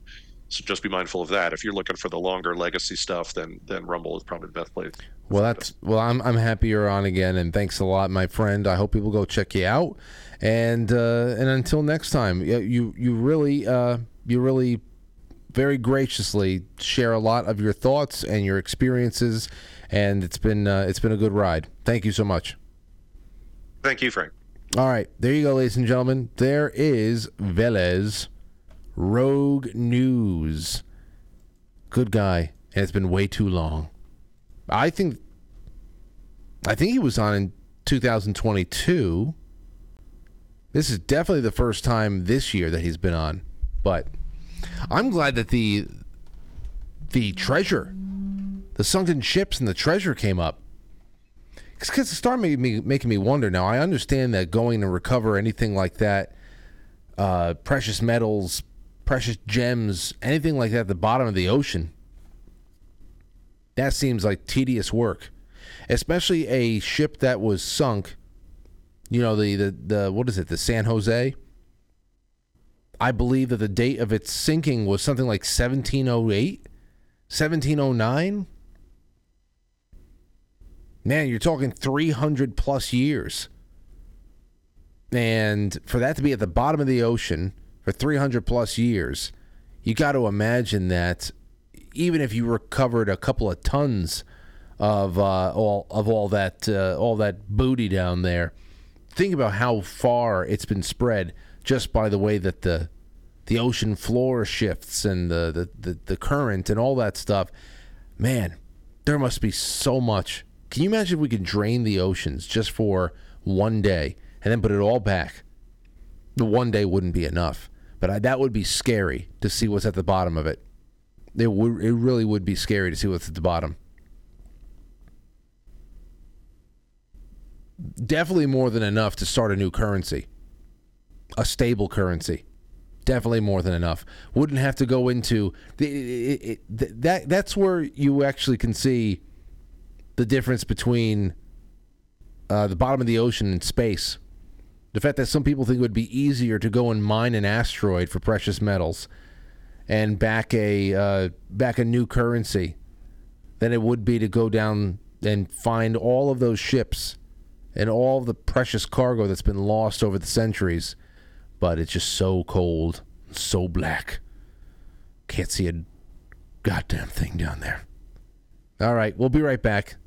Thank you for hanging out. We'll be uh, we'll be doing a little bit more on the other side of the break. So don't go anywhere. It's intermission time, folks. Time out to press the like button. Thank you. Ladies and gentlemen.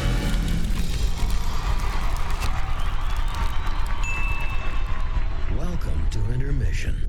We'll, we'll be right back.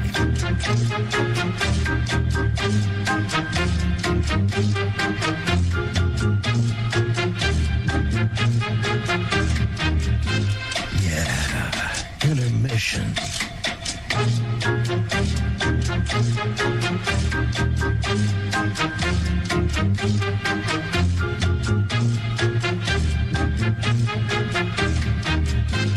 Yeah, intermission.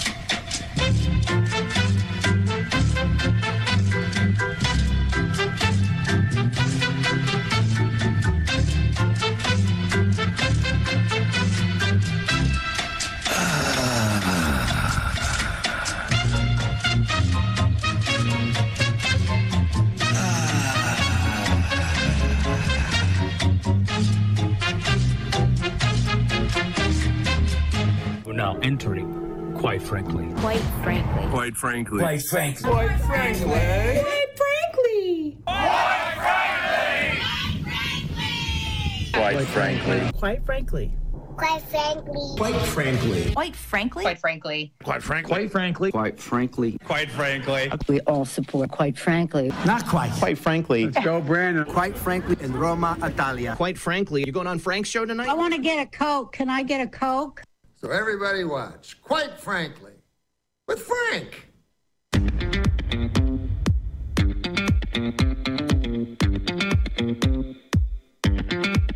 Quite frankly.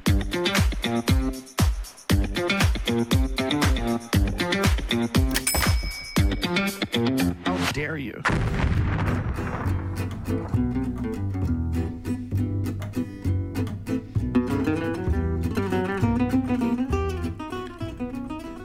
Let's do some super chats and let's go to the Babylon Bee. Just to clean the palate. Jay Brits on quite frankly superchat.com says, Frank, I'm gay. Feels good to get out of your system, doesn't it, Jay? All right. Rumble Rants, Slim Pickens over there, and quite frankly.tv or pilled.net. Either or. Robert Sarnes, thank you. NJSF, Sean Joe, Alan Wrench says thank you for not playing Hillary Clinton. Alan Wrench also says for your pain and suffering of listening to Hillary, and thro- threw me another uh, another couple of uh, gold pills for that. Thank you. Sean Joe, Jay Sem says, "Hey Frank, what's going on, Jay?" Paulie nine three six three says FBI moving out of the District of Columbia. Are you su- are you sure about that? I didn't hear. I didn't read about that. Where are they moving? Porpoiseful, thank you, Sean Joe. Jay Simpson's great show. I, I love when Veles is on. Um, Got to make sure that he comes on at least twice in 2024. Captain Flint, Sea Blanche, Witchy Poo sends a ship, says Merry Christmas. Merry Christmas to you. We did it again over 10k in gold pills. Wow, thank you so much. Now, you know, I got to tell you guys, those are the types of things that are going to really help the show in the next couple of months to hit new viewership goals on quitefrankly.tv uh, and or pilled.net like i said i'm going to be providing both uh, both links and making sure everybody is very comfortable in their transitioning over there it's a transition you don't even have to lose your genitals over because we hit certain uh, goals over there things going to get really nice. Really really nice. Because again these are we're forging connections that don't don't go away. That don't go away. There's nothing that's going to there's never a never again will there be a you know if i get some kind of a strike or something on youtube or the day that twitch finally shits the bed or whatever the hell else there won't be people who don't see me for a week or two weeks and say oh where, where'd you go? Oh so good to have you back. I was never gone. This is um i'm very excited about that.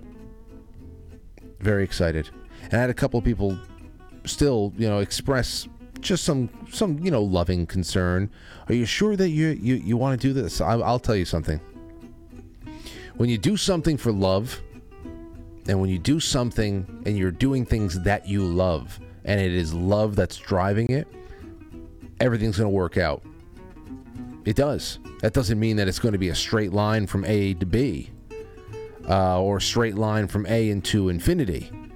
It can take a couple of uh, corkscrews. It could be a dip, a dive, you know, a pothole here and there. But I'm telling you, I have uh, never loved this show more, and the possibilities continue to unfurl. And I can't wait to do more to the studio.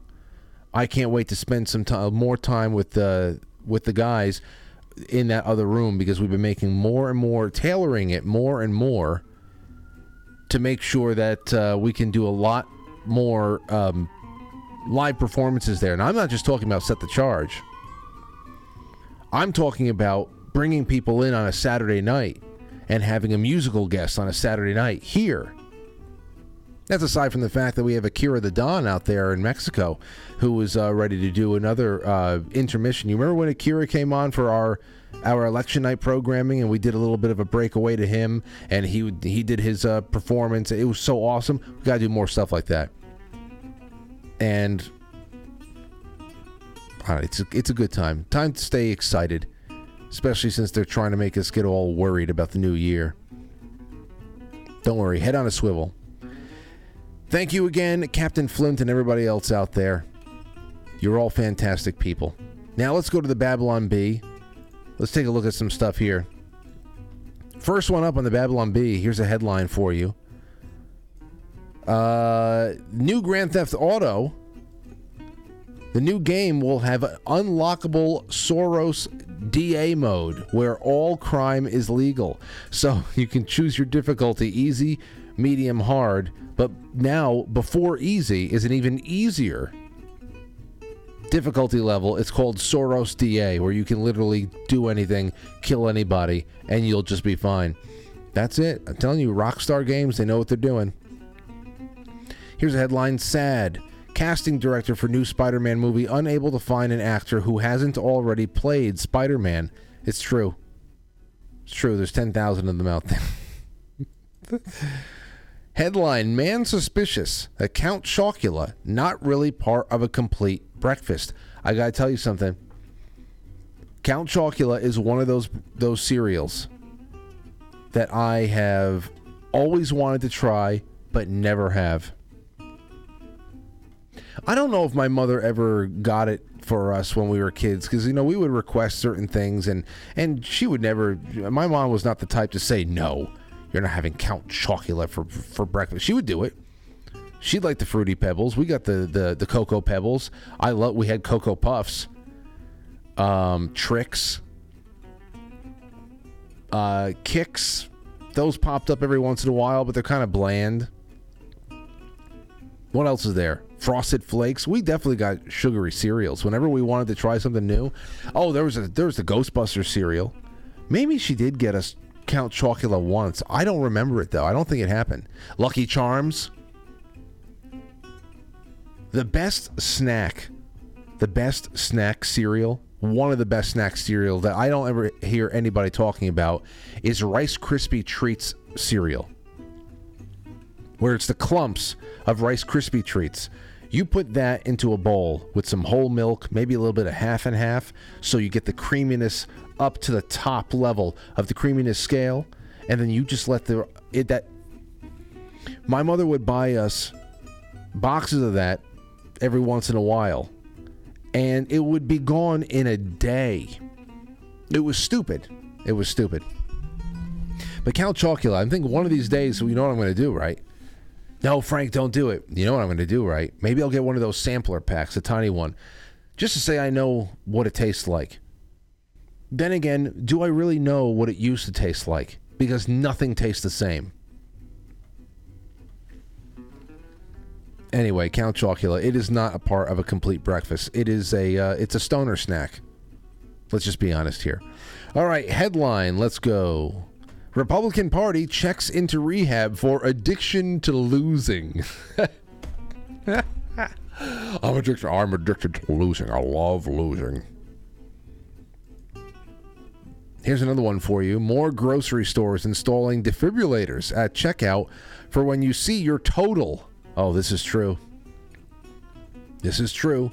They get the AED right there. Headline Husband hospitalized after being crushed by avalanche of wife's bottles falling from shower shelf.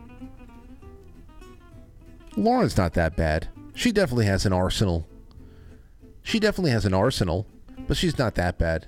And the other thing here, too, is that um, she and Aurora really do most of their their work with, you know, showers and baths in one in one shower, and I usually use another just because of the, the placement in the house and I like putting the radio on and stuff like that. So I figure, you know, I don't want to be too close to the bedrooms and wake anybody up with my late night showers. Late night shower contemplations. Sit there and stare. Here you go. Anybody else? Is this anybody else in the shower?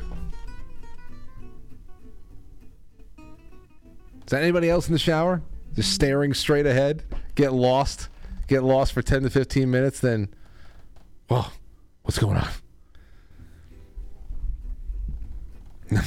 so, uh, anyway, it, it, you know, everybody start taking pictures of yourself in the shower and send it to, uh, quite frankly, I want to see your shower face. All right, here's another head for you. Not, not another head. Uh, I, the reason why I said head is because this guy's holding up a head. Thomas Kinkade Studios releases violent scenes of the Old Testament. Somebody always getting their head cut off in the Old Testament. But um, wait, wait, where, there's another one here. This is the one we'll end on. Harvard. Harvard University installs new Jew detectors at all entrances.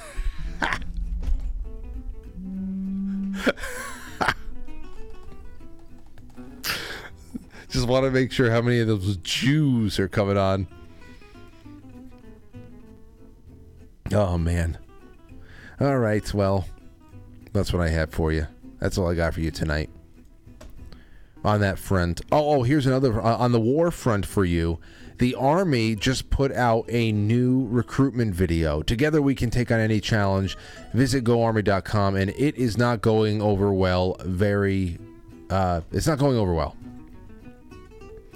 and it's because of this. Here's a 30 second here's a 30 second uh, army commercial that just came out. It's called Jump. Be all that you can be.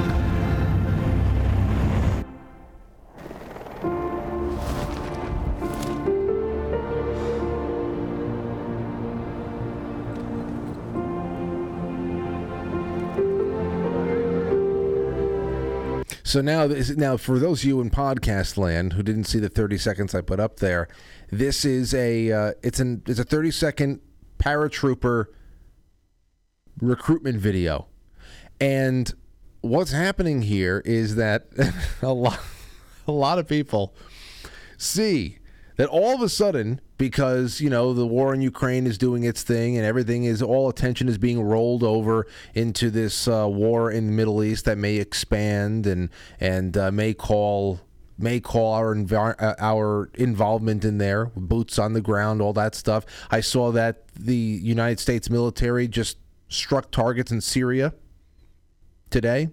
So they're dropping bombs over there if the bombs ever stop dropping. But this this now that things are getting a little bit more serious in the world, it's incredible the timing of a 30 second paratrooper commercial wherein there is no diversity. There is no diversity. Every last person, every last man jumping is white. Every last man jumping is white. And, and everybody's just everybody thinking the same thing because you the messaging is is nonstop, it's consistent, and it's backed up by the rhetoric that is being put out there in every press conference across the military industrial complex. That includes what's going on at the White House, the Joint Chiefs, all that stuff. And and here listen to some of these these comments. This one guy left a uh, left a quote from David Irving says if the British soldiers in Normandy who went to the beaches in 1944 could see what happened today, they would not have gone 40 yards up the beach. I believe it. Another one says, I would like to join the military, but as a white heterosexual male, I don't want to take opportunities away from minorities. uh, here's another Never fight for those who openly despise you. The Army is the Bud Light of service branches. We're not boycotting you. We're just abandoned. We've just abandoned your brand completely. Good luck with the diversity hires. Another person, oh, here comes General Patton, says, We've defeated the wrong enemy. Um, oh, man, it goes on and on. They're getting destroyed. This is all over the place getting destroyed. And it's true, you know, it, the timing is is just incredible, and, and it's noticeable by all. Where did all the diversity in the recruitment videos go? Now that we're getting into uh, we're getting to closer to fighting and dying again in far off lands. I don't know. Anywho, that's what I wanted to throw up there in your face. So you can give me a call. I'm going to open up the lines. It's 914 200. No, that, no, that's Rogues. Rogue News. 914 200 0269. It is now open lines for the rest of the way. It's 842, and I want to see what the hell is going on with you. So uh, get your phones warmed up 914 200 0269, and we'll be back in a flash. I, I don't know. I'm terrible at telling jokes, but a guy, uh, his whole head is a giant pumpkin. His friend goes, "What happened?" He's like, "I found this genie in a lamp, and he gave me three wishes." And he's like, "What happened?" He goes, "Well, the first wish I wished for like a hundred million dollars, and I got it." And then for my second wish, I, wished for like a beautiful lady, and I got, I got her. And the guy's like, "Yeah, but what happened?" He's like, uh, "The third wish, that's where I really blew it." And the guy goes, "What happened?" He goes, "I wish for a giant pumpkin head."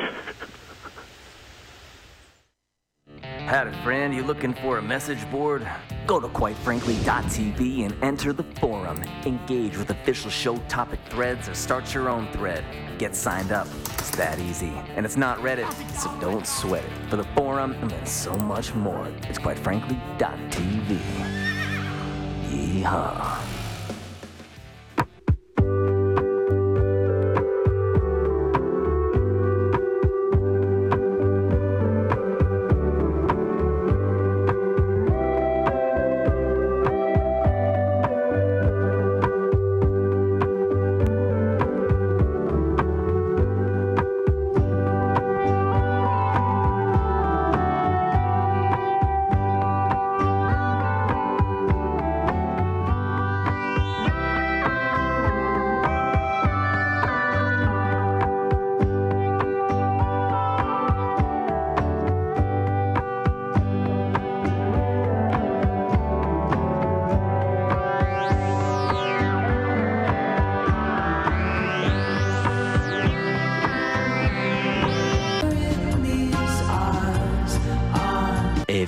Moments later. Welcome to your Perpetual Health Minute, brought to you by Quite Frankly.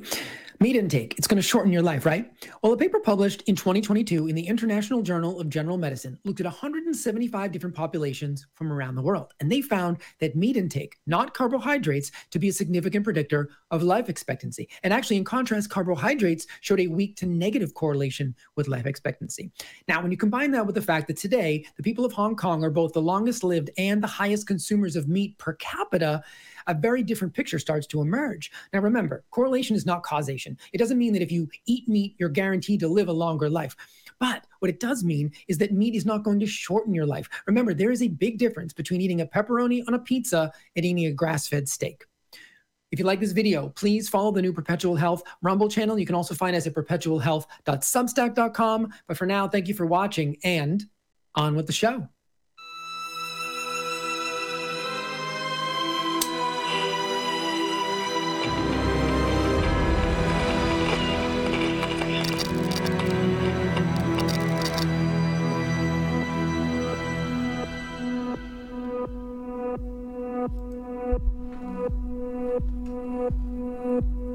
Yes, please go follow uh, our boy Jay Gulanello on his new Rumble channel because you're going. Those are the those are the the one minute hits that he makes just for this this show.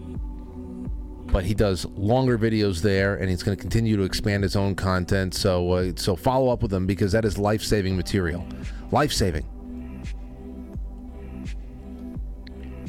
It really is. Save your life. Get healthy and get debt free. Do whatever you can. Dedicate your entirety, your entire being to those two things. All right, let's take some calls. First one up. You're on the air. Who's this? Hey, Frank. This is Terry out here in LA. How are you? How are you, Terry? It's great to have you on. You sound very chilled out. I'm very chilled out. I've been trying to get a hold of you for over a week about have you ever touched an alien, right? Uh huh. Like like Goldie Hawn. Well, I have never, but an alien touched me. Okay. Well, I want to hear it. All right, it's quick. I was listening to a former YouTube channel, Mario Gatto Aladino, and he had channelings from different groups and different archangels, Archangel Michael, the Arcturians, Pleiadians, blah, blah, blah. And um, there was one that was the Arcturian saying that if you're ready, we'll come into your sphere, we'll come into your orbit. So I was getting ready for bed and I was doing my little nightly routine and I was praying and I was saying, Yeah, I'm ready. I'm ready. Like, yeah, let's do this. I want to experience that. And I got into bed and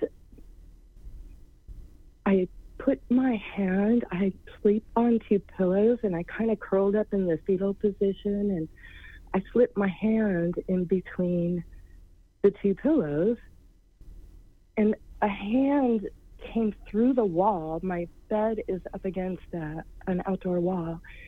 And you know how somebody will slip you some skin, like in the yeah, not yeah, and and slip me some skin, and I jolted up and I said out loud, "I'm not ready. I'm not ready. I'm not ready. Please go away. You're ter- it's this is this too. It, it was terrifying." Um, Now, anyway, what's on the what's on the other side? What's on the other side of that wall? Uh, other apartment buildings, the back alley, nothing.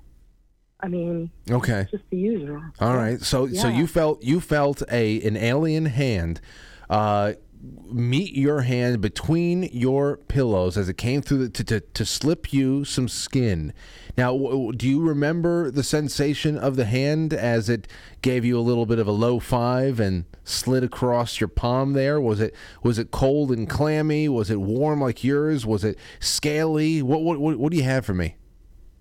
It was bigger than mine. It was warm and it was mo- not moist. It was. Sticky? It wasn't. It wasn't dry or scaly. It was as if you were gonna. It was like anybody doing that, but it was just a bigger, heavier hand. Mm.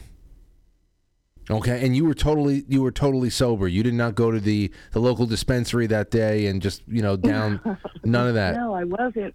I was actually quite prayerful and I was sincere in my request. And um, I actually ran it by. I do love channeling. I love when people have that gift to be able to channel um, outer spirit beings, eight angels, and um, I was going on Wednesday evenings to a Zoom call that had that was channeling the angels. It was called the Angel Dialogues, Mm-hmm. and um, I asked if that was real, and it was. They they said yes, but you weren't ready. You're not. Well, you think you're ready until it happens. So, Terry- and you're like, well, oh hell. well, Terry, looks like you were ready that night. Uh, how real quick? How long ago was this? Uh, about a year. About a year ago, and you and you have not tried it. You have not tried it yet. You've had your you've you've had your close encounter, and that was close enough. You got the wrong girl. No, I ain't the one. No, Okay. not. That's too. It was a It cl- was too visceral. It literally made me jump up and say out loud. It was so immediate. I No, I get you. Frank, I'm- I I, I yeah. get you, and there and there's one for the books right there. Thank you for the call, Terry. my pleasure. There you go, Terry from Los Angeles calls in, and she has she wanted a close encounter, and man, oh man, that was that's what I was expecting to happen to me when I was at the uh, the inn in Chester, Vermont. All right, when I was at the haunted inn in Chester, Vermont, I was totally expecting me to be laying there and somebody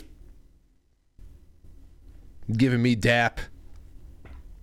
No, I don't know. Nothing happened. Thankfully, thankfully, nothing happened. All right, let's take some more calls. 914 200 0219 475. How are you? Who is this? Hi, Frank. Uh, this is Laura from Connecticut. Hey, Laura. How are you? Hi, good, good. I called in a few times uh, a while ago. Um, I also wanted to just call. I usually call about like vaccine information and stuff like that. Um, we had like rallies here in, in Connecticut that I wanted to tell you about. But I also um, am calling because a friend of mine um, is part of uh, WeThePatriots.org. Um, and they uh, do a lot of work there, and, and they have like uh, lawyers that work there, and um, all sorts of lawsuits going on. They're they're fighting, um, you know, in Connecticut and, and a few other states. Um, but they also did a, a movie, and the world premiere is tomorrow. So I just wanted to tell your listeners. Okay, what, what's the movie about, real quick? It's called Shot Dead, and it's free. Um, they, uh, if you go to their website, and it's about um, it's about the parents that lost children to the COVID shot. And what, Um, what, and what's it goes, like, what's the website, real quick? You can put the I'm website out. You can go, you can share the website if you want. What is oh, it? Sure. It's called um, We the Patriots USA.org. Okay. And it's like a free, um, I think they're just letting people go to their website to watch it for free because they, they really just want to get these people's stories out. Um, and, uh, and of course they're taking donations because it's, it's, uh, they, you know, some of the lawsuits are very expensive. Um, but they're offering the, the movie for free and it's tomorrow at the premiere. Well, that's great. So well, thank you. Yeah, it's called We the Patriots USA.org. Well, thank you so much for sharing that, Lori, and keep fighting a good fight in uh, in Connecticut. There's plenty of fight to be had there. Well, you're not you're not you're not too much off. Uh, you know, better off than I am over here. But thanks again for the call. Well, we're we're we're we're from New York and we got kicked Oh. out Oh, okay. Well, religious exemption. you know So- what? You know, in, in Connecticut, and like I said before, in 2020 when we were going through all that, and Lauren was pregnant, and and again, thanks for the call. Uh, Connecticut was was the place that gave us options at the hospital that we could not get in New York. They gave us waivers. They respected informed consent a lot more. They did not. Uh, they did not, in a way, in a roundabout way, threaten to get. Uh, I don't know CPS or something like that involved if we if they or or, or threaten to or tell us that even reasonable requests from the from the hospital as related to certain shots and other protocols uh, could end up getting me listed as belligerent. So, be that as it may, thank God for Connecticut in September of 2020 because that was a last minute switch. Last minute switch. Let's go to our super chats. And tomorrow we're going to take a lot more calls from people. I have a guest that's coming on with us in the uh, the first half, but the second half is going to be a lot more calls. I really want to soak you guys and gals up because Friday night I'm not going to be live at night. I might do something, you know, from the back porch during the day on Friday. And then Saturday, I don't know what's going to happen. Once maybe once I get back from Boston, I'll do something from Studio B just to say hello.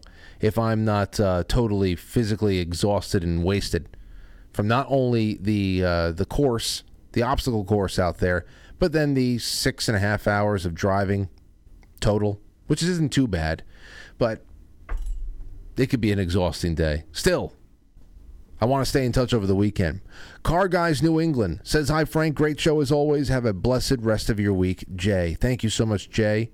Another Jay, Jay Brits, says, Frank, praying for still waters with your family and friends, hoping the weekend goes well. I, d- I always pray the same for you and everybody out there. I love to see the, the audience come back every night that we're live, and I always pray to see more audience and uh, little by little we are uh, we're getting introduced to all your friends your family and then as fate may have it some people just still stumble upon us. But the operations are about to get a little bit more intricate. And uh, and hopefully we can put some signal flares out into the greater internet and draw some new eyes in in ways like we never were able to do. So thank you for sticking with me and continue to stick with me I promise we're going to continue to work our asses off. Katie Sky says they make Froot Loops with Lucky Charm type marshmallows now. My gosh. Th- that is literally just snacks. That's snacks. Okay, that is a all right. That looks dangerous, and I'm going to keep that in the cabinet for a night that I'm really going to let my hair down and uh, and go go hog wild. Because anybody who had that for breakfast is really starting their day off on the wrong foot. But it does sound intriguing. It does. I gotta say. All right. Uh, what else we have? Anything else? Anything else? One, two, three. Zippity.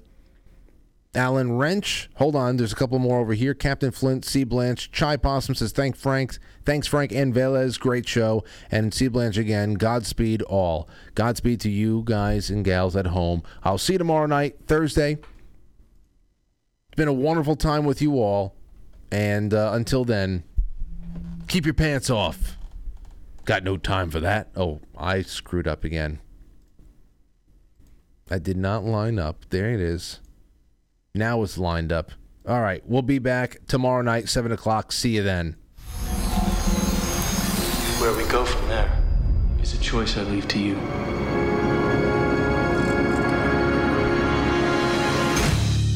Quite frankly's film of our live studio audience, and now our super chatters, Car Guys New England, Jay Brits, Katie Sky, Jay Brits again, to all of our wonderful friends over there on pilled.net and quite frankly.tv using that wonderful gold pill system.